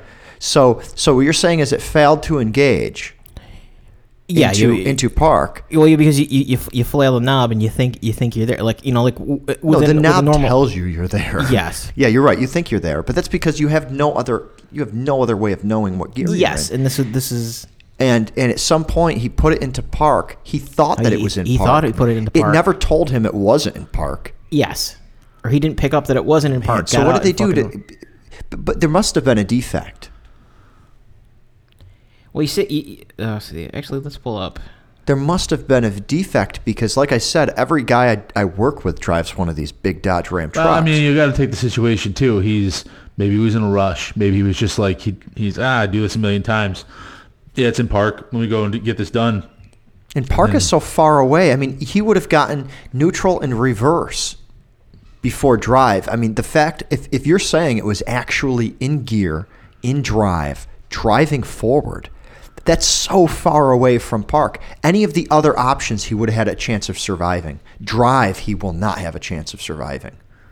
Well, I don't. I don't. Even, I didn't know that it dragged him. I knew it pinned him, It Yeah, pinned it him. bad. and I don't know. So I don't know if so it was actually, a neutral. it was it was rolled? they're saying they're saying uh, it was specifically the powertrain in that uh, 20, 2014 to 2015 model year Jeep Grand Cherokees, 2012 to 2014 Dodge Chargers, and uh, Chrysler 300 seat sedans. So it Was- may have just been that. It may have been. And it was in that. drive or was in No, it in was. They, they, thought, they, they thought it. They thought it was in park. He thought it was in park, but it was still in drive. My gosh, you know what I'm saying? So from so many clicks Yeah. away. Wow, man, that's scary. Uh, so they said the rollaway issue had been tied to 266 crashes and 308 Holy reports fuck. of property damage. And 68 Two hundred and sixty-six runaway 68 cars. 68 injuries. Holy shit! You know, But- I mean, what like- was the? Did they say what the cause was? Was it a faulty switch? No, they're saying that it was a software. There was a software. It was a software issue. Holy cow! So he's rolling the dice every time he's putting that thing in park. Well, you know, but I mean, like, and again, like, um, I don't remember. If, I don't. I don't remember if you remember, or I don't know if you remember my uh my black fucking Chevy pickup truck there that I had the, the fucking dropping rust all off in your uh, driveway. But um, like GM had an issue with that too, where like like that was the first one that had like all wheel ABS and stuff like that. Mm-hmm. But the way that the ABS controller was set up was that if it got a bad wheel speed sensor rating, it thought it was in slip and it would just not let you apply the brakes. So they had a fucking they had a brake controller that its error state was I don't I won't let you use brakes. And you know Did it feather them like an ABS? no, it, it thought it, it thought it was it thought it had locked up. So like there were a whole bunch of people that went through fucking stores and stuff like that Right. because you're coming Jesus up to a Christ. you know like I, we pu- Bean, Be- I was talking with Bean about it because he has one of those too, but he just pulled the fucking fuse on it so they lock up. But it, it it's again it's like. You know, it, it, it- How does people- this make people- it to market? Like, how do- does it make well it because out you of, roll out of the factory? because you, you roll the fucking dice and you cost cut and it's like well it passed our it passed our limited s- unit testing get it out the fucking door So with these, with the with the software that's running on these Teslas, um, you made it sound like like the the cloud was the problem. Is it really the security of the cloud, It's or really- is yes, it it's re- also the like they're offloading certain um, certain processing there as well? It's it's really the it's really the fact that the way that they they've secured the system It's you just they- poorly they, secured. They've, they've designed it so that it has to be you, you have to flash an entire image to it to update it it's not like you can do incremental updates you're put you're pushing an entire right. contained image down to the endpoint device and you've also made it so that the way that that chain of custody is not actually Right. secure And when it comes to that, I mean that's not uncommon, right? I mean when you have a router at home or a yeah modem but or your something, router's not doing 70 miles is 70 miles an hour and capable of physically accelerating faster than Correct. Correct. No, I'm just saying I'm not talking about the security Yeah. aspect. I'm talking about the full image Yeah, yeah, yeah. Right. Most appliances um, that do have some type of software running on them bring the entire image down at once. Mm-hmm. Yep. Right. I don't know. Maybe even the gaming consoles do this. When you update your Xbox, it updates the whole thing, right? It's just you Uh, can't well, no, use actually, it you for, can you can you can it, it will it will stream it partially, so you can it actually optimize it, like that's one of the you know Steam kind of does that too. But you can start you can actually start using the application before it's it's completely yeah, loaded. yeah, and it updates like so when there's, it'll do a system update. Um, the console will. So if they have some major update or whatever, it'll just kind of restart. You'll have to restart. You don't always have to. Sometimes it'll let you kind of go on the le- the old version for a day or two maybe, but like eventually you will have to power your system down, repower it up, and then it'll go through its boot. right. It'll go through its It- thing. It'll it'll boot and then update its stuff. As far as the applications on there, so the games or like YouTube or Netflix or things like that, um, if you want to access those, you do have to you have to update it, and, it'll, and it will stream it. It'll get to a certain percentage depending on the application, and then you can start using it. Yeah, and even my phone, my phone will download. It'll download. It'll download the new version. You know, in my case, Android, and it'll just sit there on the phone until I reboot. And when I reboot, I'm on the new version. So, um, so that part, should, I- would expect that part not to be not to be uncommon You know, when it comes to the future of cars being loaded, it's it's really around the security of the data, right? It's around how they're getting to those images and how they're they're not really authenticating their sources like they should be. Um, does that also mean that they're not that they're not doing some checksums, some basic checksums on those files? Yeah. It would have to be right, because that's one of the things with Android. Even if you, even if my phone were to be man-in-the-middle attacked and I were to get some rogue version of Android, Android has a lot of checks and balances in it to make sure that it, it that it knows it's the exact version that it is. And although it may not be impossible to spoof, it's a lot more difficult to spoof when it's a self-checking image. The image itself stops, looks at itself, and it says, "Hey, have I been signed by, uh, you know, Google? Or for example, do I have a certificate from Google? You may have given me a bad image, but the image itself, part of its boot up sequence is gonna is gonna be to validate it, and and in that case, you can't fake it. You can't fake the uh, the person that signed that code. So this major Tesla flaw definitely factors into it. One thing I noticed in just the, like the 10, maybe it was even 10 minutes that I listened, like when they talked about the flamethrower, one thing I noticed about, uh, because I've not heard Elon Musk speak candidly really mm-hmm. ever in my You're, life. you're you're you're gonna. Yeah. Um, they, they talked about the flamethrower, and he mm-hmm. was like, "Dude, you made a flamethrower," and he's like, "Yep," and he's like, "Couldn't have been a good idea." He's like, "I said it wasn't a good idea." He's like, "I told him it wasn't a good idea to buy it. I told somebody don't don't buy this. Don't buy this flamethrower. It's a bad idea." He's like, uh, he's like, it's not actually a flamethrower. So we couldn't ship flamethrowers throwers internationally. It's actually a, a roof torch with uh, I don't know with a rifle case. he's like, and it, but it came off as kind of. I liked it more after just the ten minutes. You know, maybe my opinion will change after I listen to the entire podcast, but. I personally liked him more, but he definitely came off as kind of like, well, I just wanted to see if we could do it, so we did it. a it. little reckless. Like we just yeah, and I think that definitely turns people off as far as people are going to invest their money. They're kind of like, whoa, whoa, whoa, this guy. Everybody wants a genius, but they're very hesitant when that genius starts showing signs that they don't just follow this black and white path. And it's this interesting problem because you need you need somebody to change the landscape.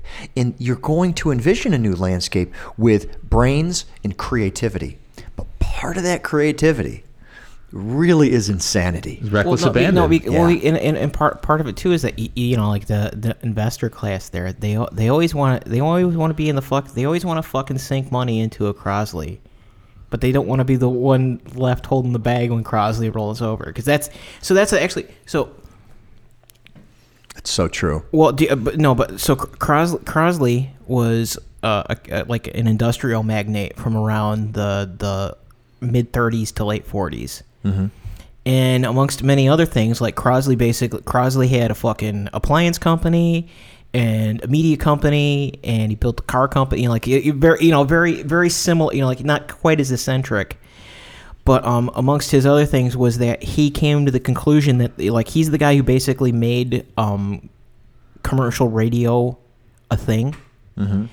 And his big thing was that he came to the conclusion that it was easy, you know, like the way that the way to make commercial radio successful back like in the 20s and 30s, at least in the United States, was make shitty radios and then just build the biggest fucking transmitter on earth in the like the the, the, the safe spot. So he like just snuck the real estate in. And they actually like co-opted it during the war because it was like fucking in the middle of the United States and it could broadcast to like fucking Europe and Japan. The thing was so bu- like frying birds in the sky kind of shit. And he's the one who popularized that radio network. But he, he it was kind of the same thing. Was that like listen, you know, like his whole thing was that we had we'd achieved this point where it's like we're fucking. You know, we have the technology, everything like that. Why aren't we fucking making hu- the quality of human life fucking better? Mm-hmm. And again, it's like nobody fucking Crosley doesn't exist, but like you know, there's all these like parent companies that kind of split off from it, like Kelvinator, which became fucking uh, AMC, which became fucking Chrysler. uh, You know, like Crosley went out of business, but everybody got rich from like the everybody like fucking made success off the, the bits and bones of it, but like the guys who invested in Crosley didn't. Yeah, well, it's once the idea became a perversion of what the actual mind behind it wanted to do with it. Like once it got, um, and correct me if I'm wrong, once he got to the point where he's got so much money, he can actually make some real change now. He can actually do some of the things that he wants to do for humanity that he thinks he can actually do for his vision and have the assets to do it. He no longer had assets to do it. No one had any interest You know, in it because it wasn't profitable but, know, enough. like Kraus, actually Crosley and Kaiser, because like you know, like Kaiser. I mean, Kaiser was a you know, we we don't have. You know, te, you know, Elon's kind of weird too because we don't have multi-discipline magnates anymore. Like you know, like that that was that was really kind of an art, that was an artifact of like the turn of the century where we fucking had all these robber barons kicking around. You know, like there aren't guys who like, oh, I have a success- I have a successful shipbuilding company. Oh, and I also run uh, a media a media entertainment thing. And it's like no, it's, it's, it's not it's not it's not like you know, but they yeah, like Tesla, you know, Elon's got his fucking car company. Actually, one of the things he was fucking talking about in that podcast, which just fucking creeped me out, was a fucking Neuralace, or because that they they've been super quiet about that. But he's like, yeah, actually, we we we got a we got a demo coming out here. What is uh, it? Neural lace. Neural lace. So, um, it's like a neural network. uh, so actually, uh, so this is kind of the dark horse company that doesn't have an a because they haven't shipped a product yet, and it's also much more kind of fucking heebie-jeebie.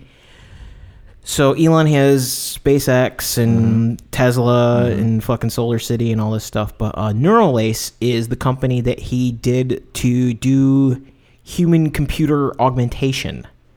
So it is an injectable neural computer interface that will you know the basically the goal is is to eventually allow real-time informatics and communication between a living human brain and a computer system so, So, like pretty the- much some Black Mirror shit where they're Yes. implanting something into your body and you can you can talk to the computer yes through it. so because like you know there's a couple i mean like there were a couple medical applications like um i don't know I one think of one Wade's of been waiting for this. one- I have been Well- waiting for this. one of our one of our friends from high school uh, has a has a meatbag. has a child that suffers from repeated seizures and like they've gone through like a whole bunch of really horrible fucking medical procedures trying to get that under control for him and then like the kid you know he does better now but one of the things that Neuralace is looking at is that yeah, you can actively you can actively monitor the activity in a full neural like a full neuronal network, mm-hmm.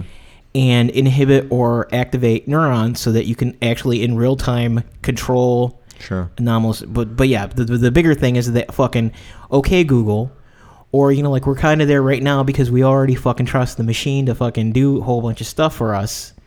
And actually, yeah, he, he get again like it's it's really interesting because he gets talking about like the fucking the, the, the extent that um part of why we're so fucking negative, you know, like why our social media thing is that this, uh, the, these are these are systems optimized for limbic system engagement. So it's why like fucking all the photo, you know, like you know, like you, you can look you can look at the popularity of certain basically who's winning in the social media front by how successfully they engage the reptilian brain. Mm-hmm. But um, what he was, what I guess what we're, they're talking about is that this this this is effective. This is effectively the tech that lets you upload. Right. Oh, so this is this is the tech that it's not just you manipulating; it can now give feedback to you. Right. That's what, that's the thing. Yeah, you said like we're kind of there. manipulate you physically. Yeah, well, no. So, but besides that, this is this is the tech that basically, um, you know, and this was So Gunnar said we're kind of already there, right? Because they can kind of control us today, but they can't. They can control us kind of like like the three of us can control like a Ouija board, right? They Yeah. can shove us into a direction. What you're saying is this actually allows us to be part of that, right? We can Yes, actually you- control.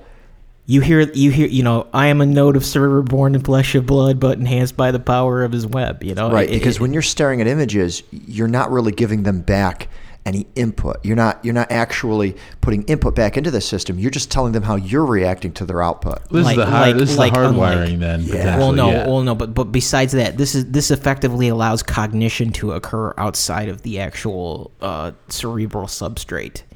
So you have an exocortex that's you know so you, you know like you have you have a core you you have you have, so you have the reptilian brain which is like your brainstem and stuff like that your medulla oblongata which is primarily responsible for keeping your ass alive mm-hmm. you have the cerebrum which is the higher sensory functions and then you have the cerebellum which is or yeah, yeah, cerebellum, cerebellum, which is like where the higher cognition process is. And again, like really, these are guys in service to that that that reptilian brain.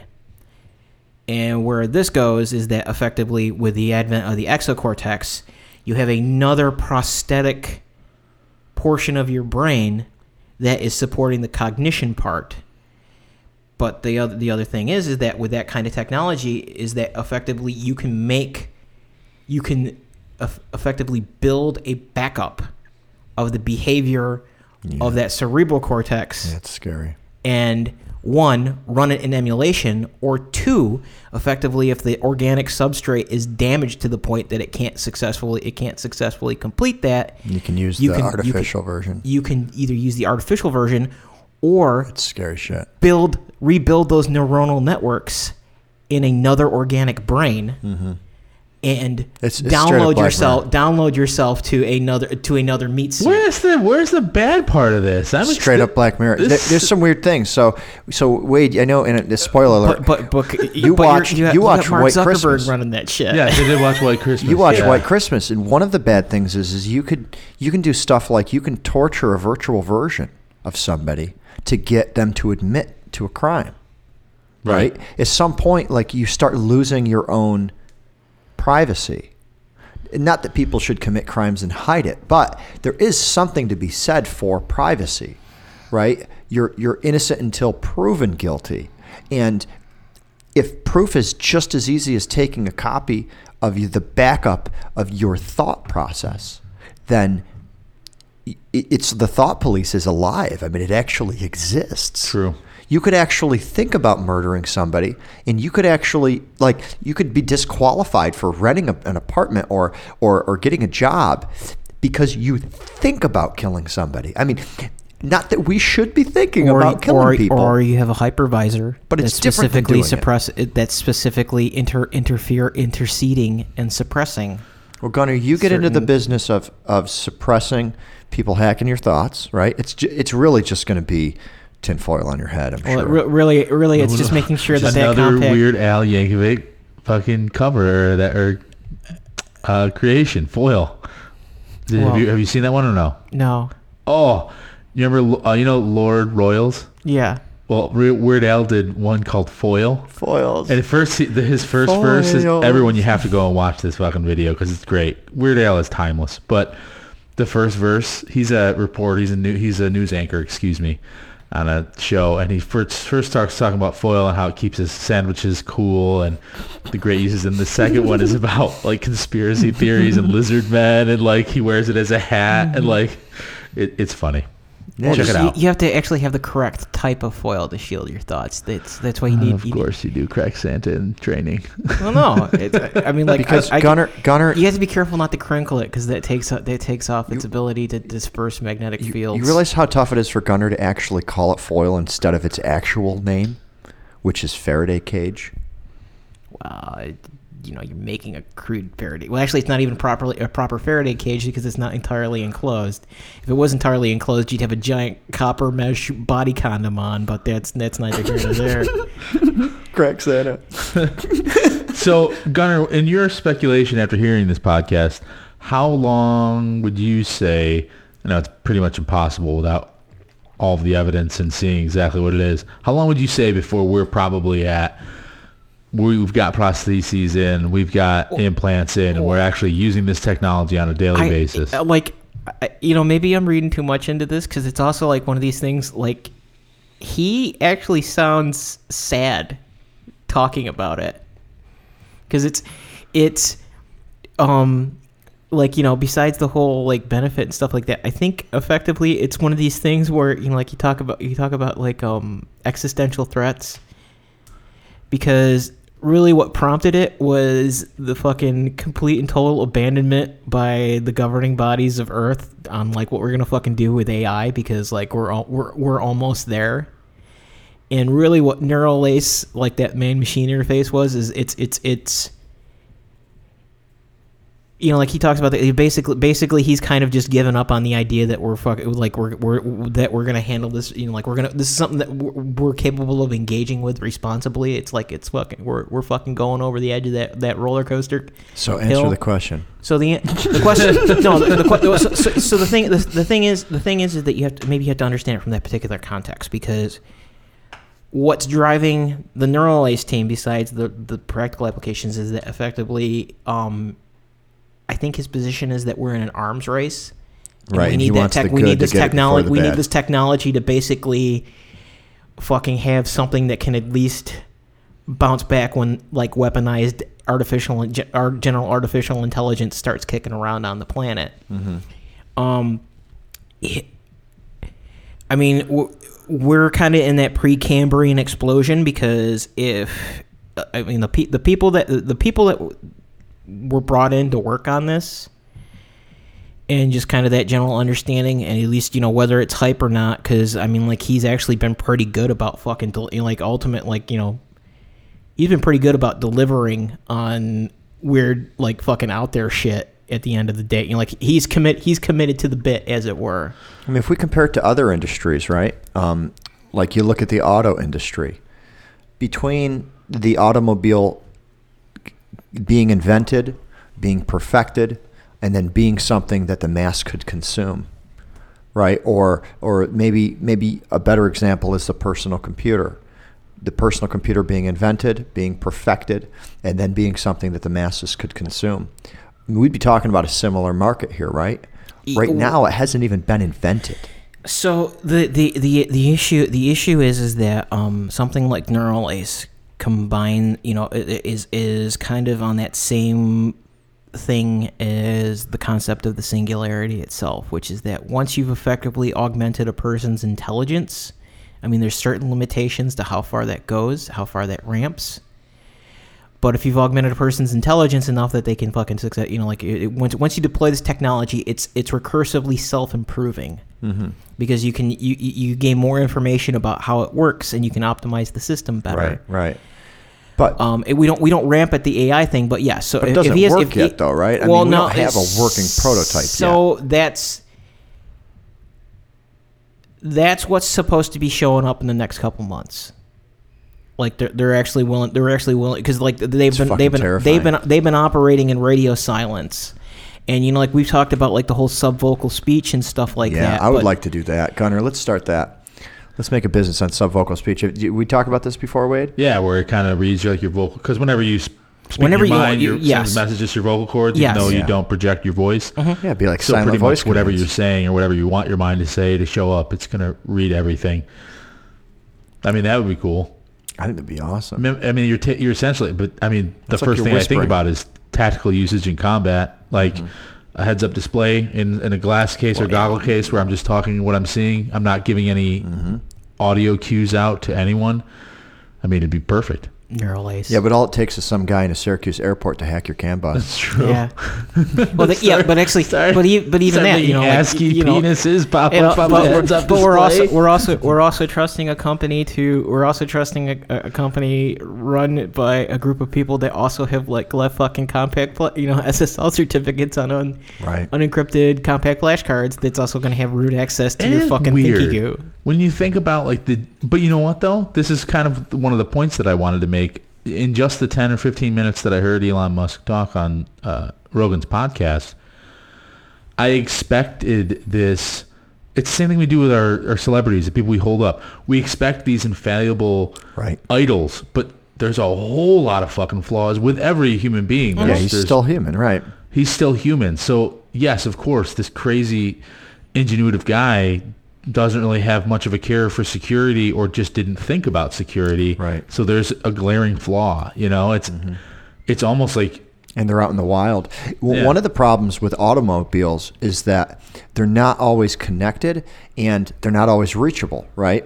So trying to communicate with them to even fix these security flaws is a huge security flaw. Whenever you have stuff that's out in the wild like that that might not be phoning home, how do you keep it up to date when you do have a patch? And what if you need to onboard more hardware? each one of those vehicles has to have a factory recall, which most of the people listening to this podcast own a car that's had a factory recall, and you just put it off.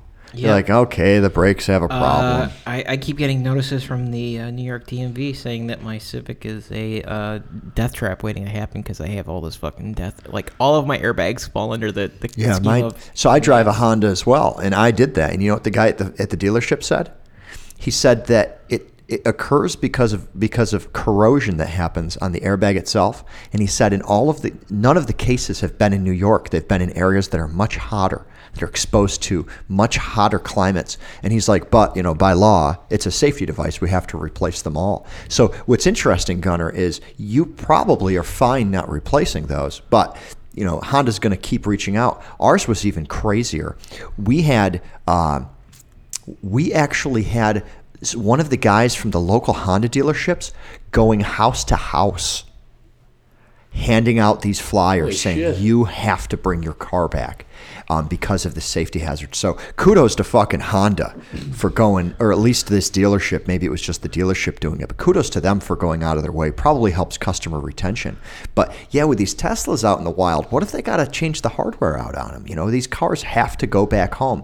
Now, it won't be as much of a problem when these cars are completely autonomous, and they'll just drive back to the dealership Yeah. for you. Well, this well, no, but actually, so goes- so here, that, but that, go- yeah, and again, that gets in. So like, what happens when you can't pay the fucking subscription rate for your Exocortex? Uh, Have you I see seen- what you're saying. Have you know, like seen, what? have you seen um, Altered Carbon?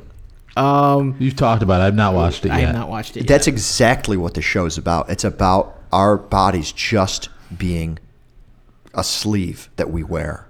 Gunnar, what's the or Trace? Do you remember the, The movie with meat Jude Law and the RZA was in it as well? no, it's called Surrogates. Exis- Existence. I thought it was Surrogates. Surrogates, maybe. And like, so like you rent, like if you had some sort of a medical thing, like you rented essentially the organ, like you were trying to pay off. And Oh, like, no, if that- you that- that's pay- Repo Man. Repo Man, that's it. I'm sorry, Okay. not surrogates. My bad. And I'm guessing the repo men are the people that repossess the organs. Yes. Yeah, they just put you down, Had put you to sleep. it was, it was, yeah, him and Forest, it was uh, him and Forest Forest, Whitaker. Whitaker. Yeah. So yes. in Altered Carbon, what they did is they perfected the Westworld type thing where they can print the bodies. So you can just have you can just have a sleeve that was printed. So you can have a backup sleeve. And you also like it takes like I mean it's fiction, but like you know their eyes roll in the back of their heads like five minutes a night while they back up their consciousness and all of their memories. But there's some weird problems like it's against the law to uh, spin up one of your sleeves with a backup of your brain because then there's two of you.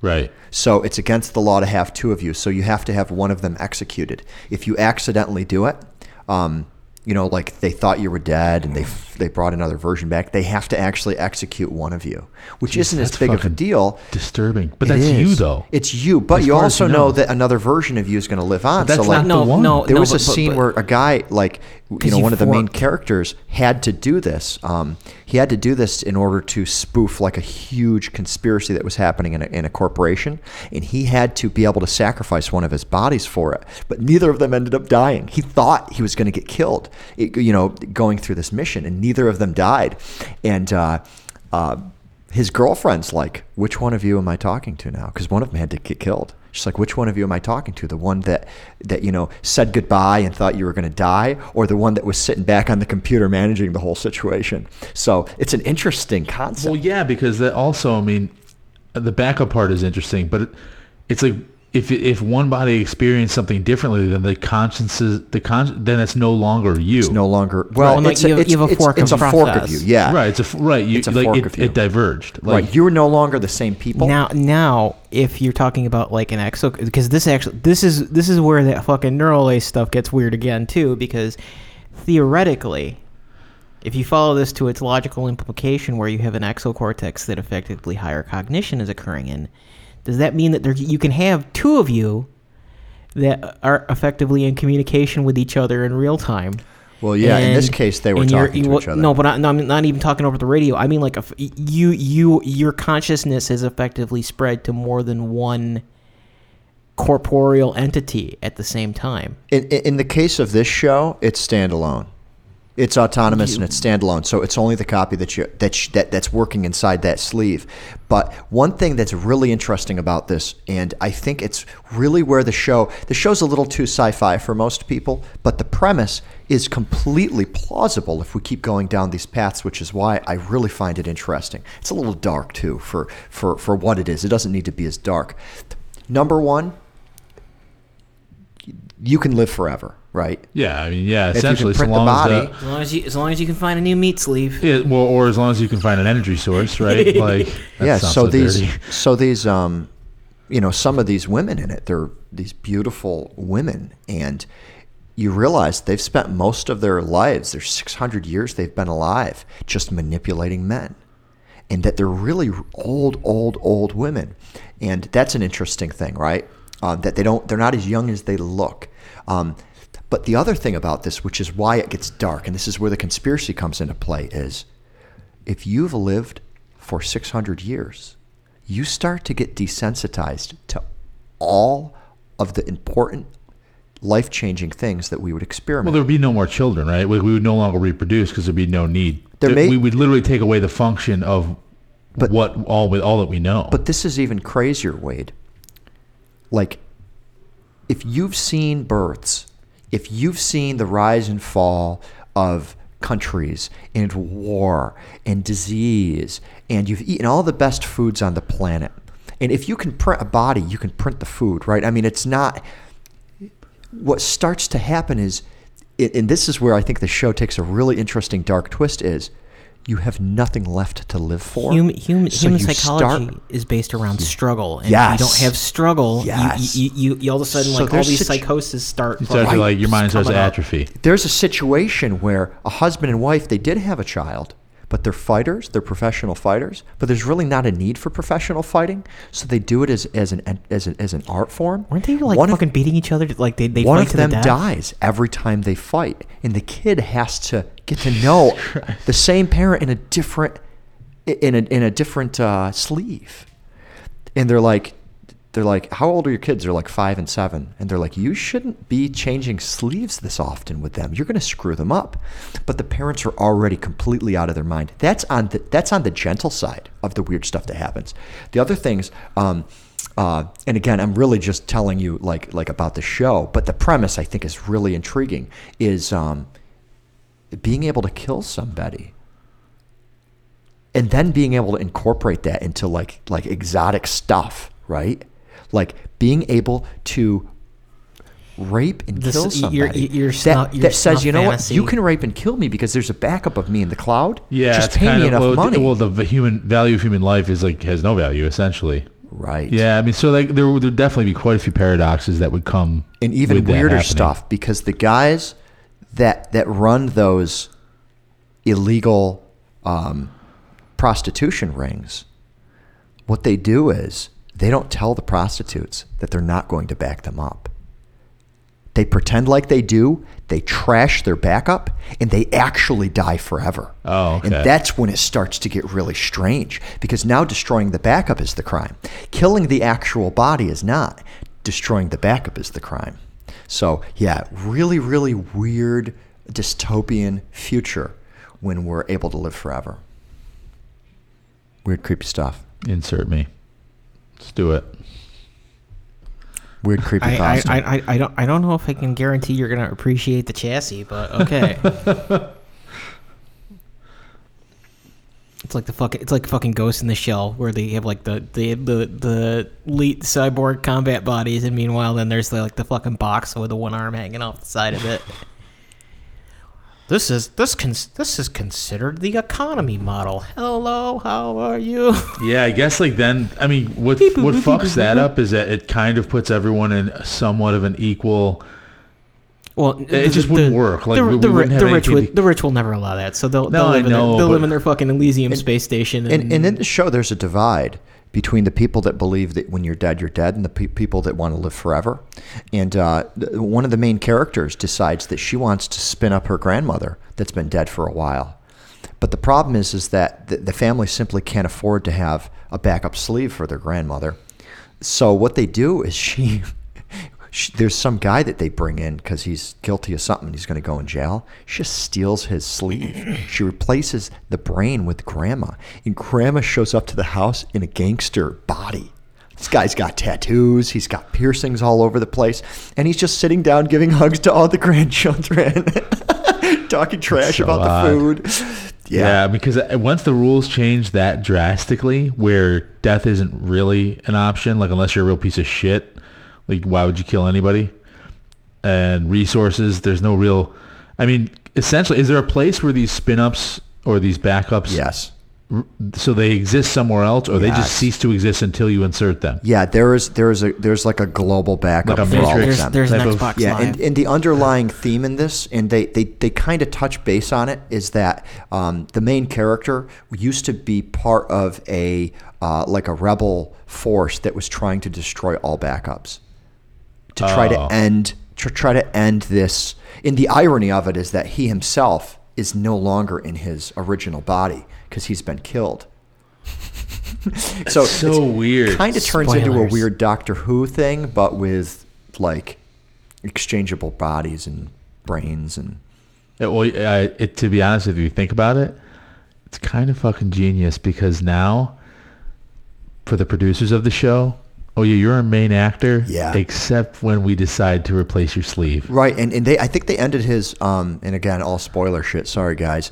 Um, he they ended his sleeve at the end of the first season, so they're going to bring back some other awesome actor. And I really like the actor that um, that that plays the the main character there. But yeah, That's insane. Yeah, that's, uh, maybe I'll have to check that out. yeah. So I I probably sold the idea of altered carbon on everybody. Hopefully, I didn't ruin too much. Eh, no, that's fine. I'm sure there's interesting enough stuff. It's almost kind of an interesting thing because that is the Matrix that they live in. And I'm calling it the Matrix because that's you know probably what everyone can relate to or understands or knows. Is that is it kind of like a heaven and hell thing where I mean when you're in Heaven the Matrix or whatever, if you have complete control Let over what's going on and you're just interacting, you know, is that kind of like heaven or is that like hell where it's like if you can't really get out and you can't really experience any struggle, that's the real that's the real hell. Yeah, I we, mean- we made purgatory. what's extreme about an extreme sport? You know, it's extreme because there's the risk of death. If you take that risk of death away, or if it, it's this, this strange thing where you're never going to be able to afford a cloud backup of yourself unless you're rich, and then the poor are just always stay poor, and the rich always stay rich, and the rich can manipulate uh, they can manipulate things because they've been around for hundreds and hundreds of years, and they really know how to work the system. Like uh, like the example of that woman that's gorgeous, but she's she's three, four, five hundred years old, and she knows how to manipulate men that are trying to rise up to the top, and she's she's able to get a, competitive advantage because she's been around for long. Yeah, that's actually kind of terrifying. That's actually that is scary. You know the human psyche, and you know that it doesn't really divert and diverge that much from like a boilerplate lizard brain or whatever. Yeah, but you're not- yeah, but you're 1400 not- lines of code. now you're not even talking about the human psyche because now you're talking about something you've never seen before. Like you, that's no, that's no longer human because there's no more li- value of valuation of life. There's no more like that's something different. You know, like that's not something that anyone right now Freedom. or in the past of humanity could ever. Freedom will always return because wicked men do not live forever. Well, actually, no. Let me get. I'm going to stop you right Hold there. my beer. What about the backup of Hitler that we have? oh Jesus, yeah, right. Although some would argue that you could do it from DNA alone. The problem with DNA is that it would be the baby version. Right, and then that's Well- like now you're now you're arguing nature versus nurture. Well, and, Right, and right. even, even that, well, because the the other the other fucked up thing is that effectively with with this kind of technology, you can start dissecting those processes like in situ. Because yeah, I don't know if you've ever seen the the there was a movie with uh, Gregory Peck. You're saying you simulate a, a Hitler by putting him through the same environment that he had? Yes, so through Greg, computer Greg, Greg, simulation. Greg- Gregory Peck was in a movie called The Boys from Brazil, and that was the whole premise of it. Is that Gregory Peck is actually playing like uh, so I, I can't remember the other gentleman's name, but Gregory Peck is playing uh, Joseph Mengele, and the whole premise is that the you know like they're the Germans had fled Germany after World War II and made a whole bunch of clones of Adolf Hitler and distributed them around the world to basically surrogates. And what they're doing is they're trying to they're trying they're they're trying to create the original sociological conditions that contributed to That's the development of, of Adolf Hitler's That's psyche. funny. Have you seen the uh, Man Laurence in- Olivier, James Mason, Steve Guttenberg, Lilli Palmer, Uta Hagen. Th- those are like the cast members. Yeah, the, no, it was it was it was an A-list class, but it's like a, it's a fuck it's a fuck because the, really it's the story of this one guy who's a, a, a Nazi war criminal hunter, Mm-hmm. And it's just him like fucking digging digging into this, and it's it's just it's a it's a fucking weird movie, man. You know, it'd be a really weird movie if like there was an alternate universe where Hitler was actually a good guy, not doing the shit that he did now, but he was actually the leader of like the free world. Well, have you Uh, have you seen the Man in the High Castle? no, That's another Amazon. Well, that's an Amazon uh, original, and the premise is that they won World War II. And, that yeah, the like, United States is divided in half between Japan and Yeah, there's like a line down the middle shit, of the really? U.S. Yeah, the the West Coast is being run by Japan, which is perfect because California's all artsy fartsy and stuff like that. So it kind of works well. They're actually fairly happy under Japanese rule. However, the East Side, it is fucking nightmarish. Yes. It is crazy, crazy bad. It is just a police state worse than it is now. that's kind of weird though because you uh, let's actually let's go uh, let's go opinion let's go way off the rails here. Let's say we lost World War II and it was divided like that. Now the reason I say like, do you really think it would be like that is because look at what happened to Germany post World War II with Eastern and Western Germany, wherein Eastern Germany seemed like things were okay, pretty decent, and then Western Germany we had the Stasi and no other way around. or I'm sorry, you're right. Yeah, Western uh, was pretty okay. way- Eastern, I'm sorry, yeah, I I flipped that. My my mistake. My mistake. Western Eastern Germany, which was under Russian control, USSR control, I should say, Yes.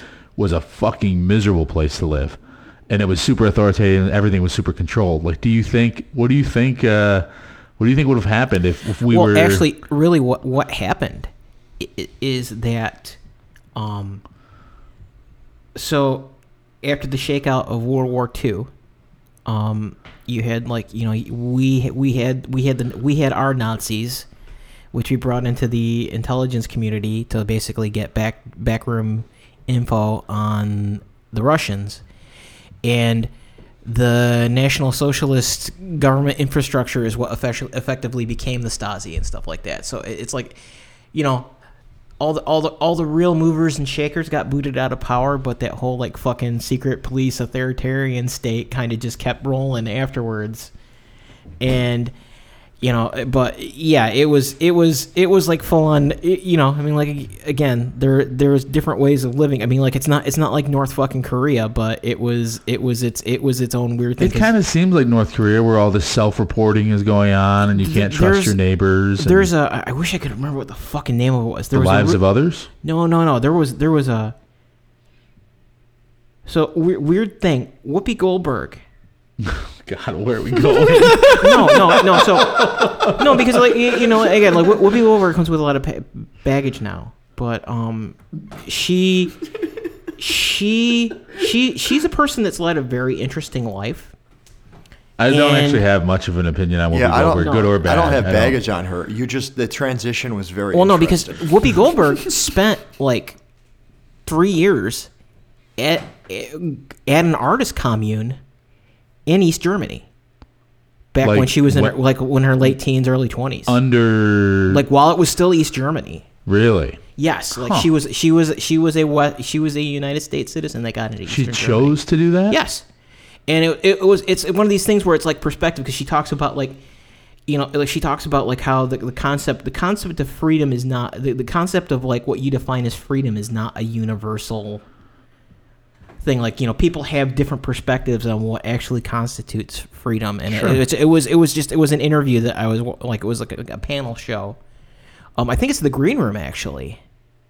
But because it was like it was like a weird like um politically correct or politically incorrect thing or something like it or the Colin Farrell Yeah, politically incorrect was, Was Colin. it? Was no, it Colin? Not no, Colin that- Farrell. Uh, yeah, that Colin was that was Quinn. that was Colin Quinn. Yeah. Was it politically incorrect? I thought I thought it was something. I thought it was something else because politically incorrect was Bill Maher's show. Oh, you're right. No, this was another show. I don't remember exactly what it was. you- it was you in know, the '90s. y- yeah, but mid- yeah, and like it, it was on Showtime. It was for two seasons, but it was like it was just really it was kind of just interesting because effectively it, it gets into this idea that like you know like we we we project a lot more of what we think of things and what reality really is. I mean, Yeah, and and I mean, we we talk we talk each week about how some of things that we, as a nation, consider a freedom, we have kind of uh, capitalized out as a, as an absolute freedom, right? I mean, we talked about. Um, the the episode when we talked about uh, Alex Jones, right? We talked about how freedom of speech isn't as absolute as we would think it is in our country because because corporations have have slowly changed how we communicate. so freedom of speech being a, being a freedom we, has changed. we, we decided we decided corporations are people and you can't compel people to say anything so you know their product is an extension of themselves ergo so now Wade, you were kind of asking Gunnar about like this hypothetical, right?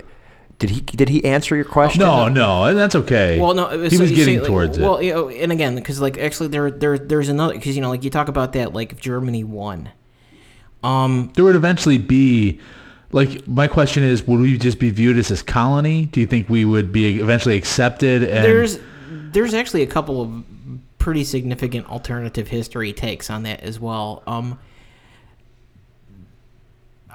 I, I, think I think that there would be difficulty holding certain territories. So you might you might you know like depending on the eastern seaboard or something like that. I yeah they like, couldn't could get hold america i don't think Well, anybody could No, but but even even that like Germany was intrinsically doomed from the start because the whole concept of them winning was kind of the, the whole concept of that that surviving was kind of based on the premise that England was going to come in on their come in on their side. yeah that eventually like They- once they- they, won they- them over like, Like, the, the majority of the campaigns of World War II were effectively Germany fucking scrambling trying to get enough cash to keep the fucking keep the fucking you know keep enough cash and gas to keep the fucking lights on. Because that was the other thing too is that like um, you know Germany was doomed because the the country itself was not committed to total war. Because you know, like you know, like Germany didn't have rationing. Germany, like you know, that was part of like that part of the, the part of part of the fucking deal that like the the the national socialists made with the fucking populace was that like you know like we we fucking you know it was based on money stolen from undesirables in countries that they invaded like you know the the actual german citizen like didn't have any change in the quality of their life or it went up which was kind of like how they got got away with doing all this shit. Like basically, it's like as long as I'm fucking comfortable and I don't have to see other people being made uncomfortable like too much in my face, eh, you know. Whereas I said like, uh, again, like going back to the green room, I can't remember what the fucking name of the comic was, but she was going off and was like, I know all this World War II shit, and it's like, cause she was, cause one of the things too is that like everybody, you know, they do the interviews with like the German citizens, and like they can't, re- you know, like it's like the whole like disavowing. It's like we didn't realize that not what Hitler was doing, and like she's like, yeah, but now you talk to them as they're getting old and getting ready to die, and it's like, you know, he said a lot of, he said some good things. He made My, us feel uh, good about being German again, and the, the and then things got weird.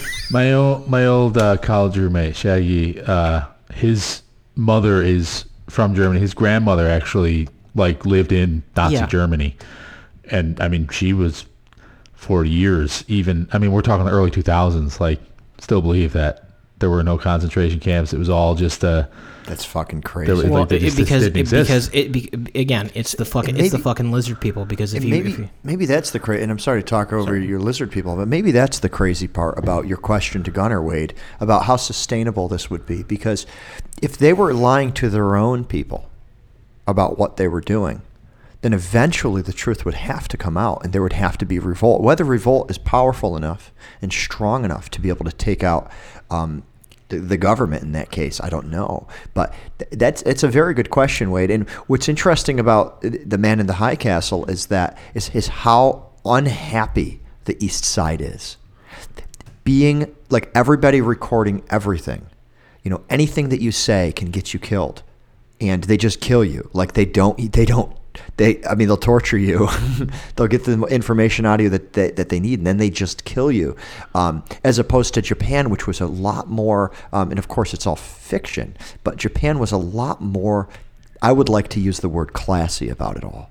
They still had their spies, Civilized, maybe. more civilized. Yeah, they they didn't rule with fear.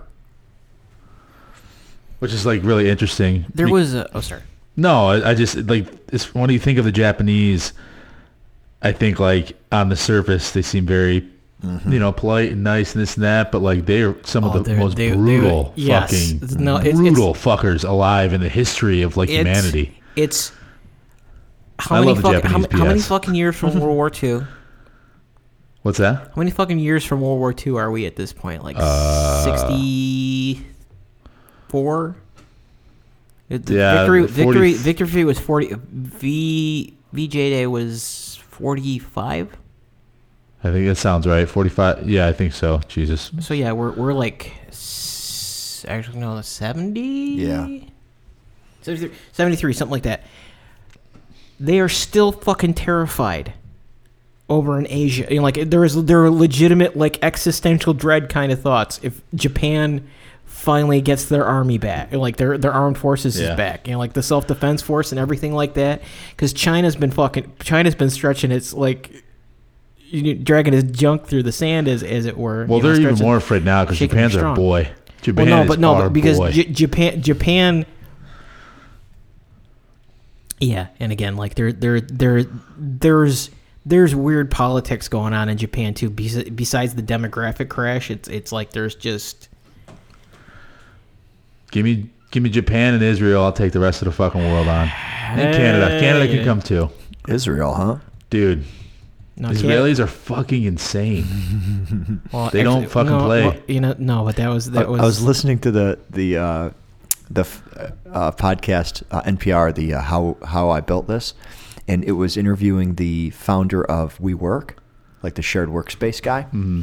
And um, he was talking about how it was really the catalyst with that company was this Israeli guy, and how fucking crazy, like confrontational, and just like just got everything done, like like he could convince anybody into anything. He said he met him in an elevator without a shirt on, and still Dude, convinced him. think about it. They live in the desert. There are very few resources for them to, to survive, surrounded by fucking enemies. Yeah, They live that every day. And I'm not, this isn't that, I'm not saying one way or the other, but you got to respect that. Yeah. If, if anything, that's Yeah. not an easy situation to live your life in. right. Now, I'm not going to get into politics of what's right, what's wrong, what's fair, what's unfair, anything like that. These are facts. They live in the desert. They're surrounded by fucking enemies. you know, And yeah. they continue to thrive. They and, continue and- to and persevere. Yeah. Yeah. But you know, you know, Canada, yeah, Canada, despite jokes about the fucking robot army and stuff like that, you know, Canada lives in a fucking frozen wasteland. Well, no, you know, but Ch- Churchill is like, give me Canadian soldiers, American technology, and British officers, and I will rule this fucking planet. Canada lives in a frozen fucking wasteland, and they're super polite and very nice, and that terrifies me because that's not true. That's not the true Canadian no, fucking no, they're, spirit. they're, they can be polite. Yes. Well, they they come off, and the the facade is polite and nice and friendly, But- but there's some horrible no, demon it's like- living inside. Yeah, like, the, well, yeah, it's like you know, during World War II there or whatever, like the fucking, it was like, yeah, they're, they're, they had the Gurkhas. And then you had the Cana- the Canadian units, and those were the only two that the, those were the two that like German leadership were actually oh fuck from a Yeah. just just from an existential just from an existential status, not just like I go I don't got guys to fight those guys. Oh fuck, Dude, one of, my, just- one of my friends, uh, French Canadian, uh, Anne, and uh, awesome person, but brutally fucking honest. Like, super sweet, super nice, great, great human being, but man, brutally honest. Hard to understand French Canadians too. yeah, a little bit. It took Their accents while. are pretty tough to like. I talked to I talked to one. I talked to one as well, and um, like like several times a week, and uh, it's so funny because we got I think we got like four people from India on the phone, and some of their accents are very, very thick, and it's very difficult to hear what they say.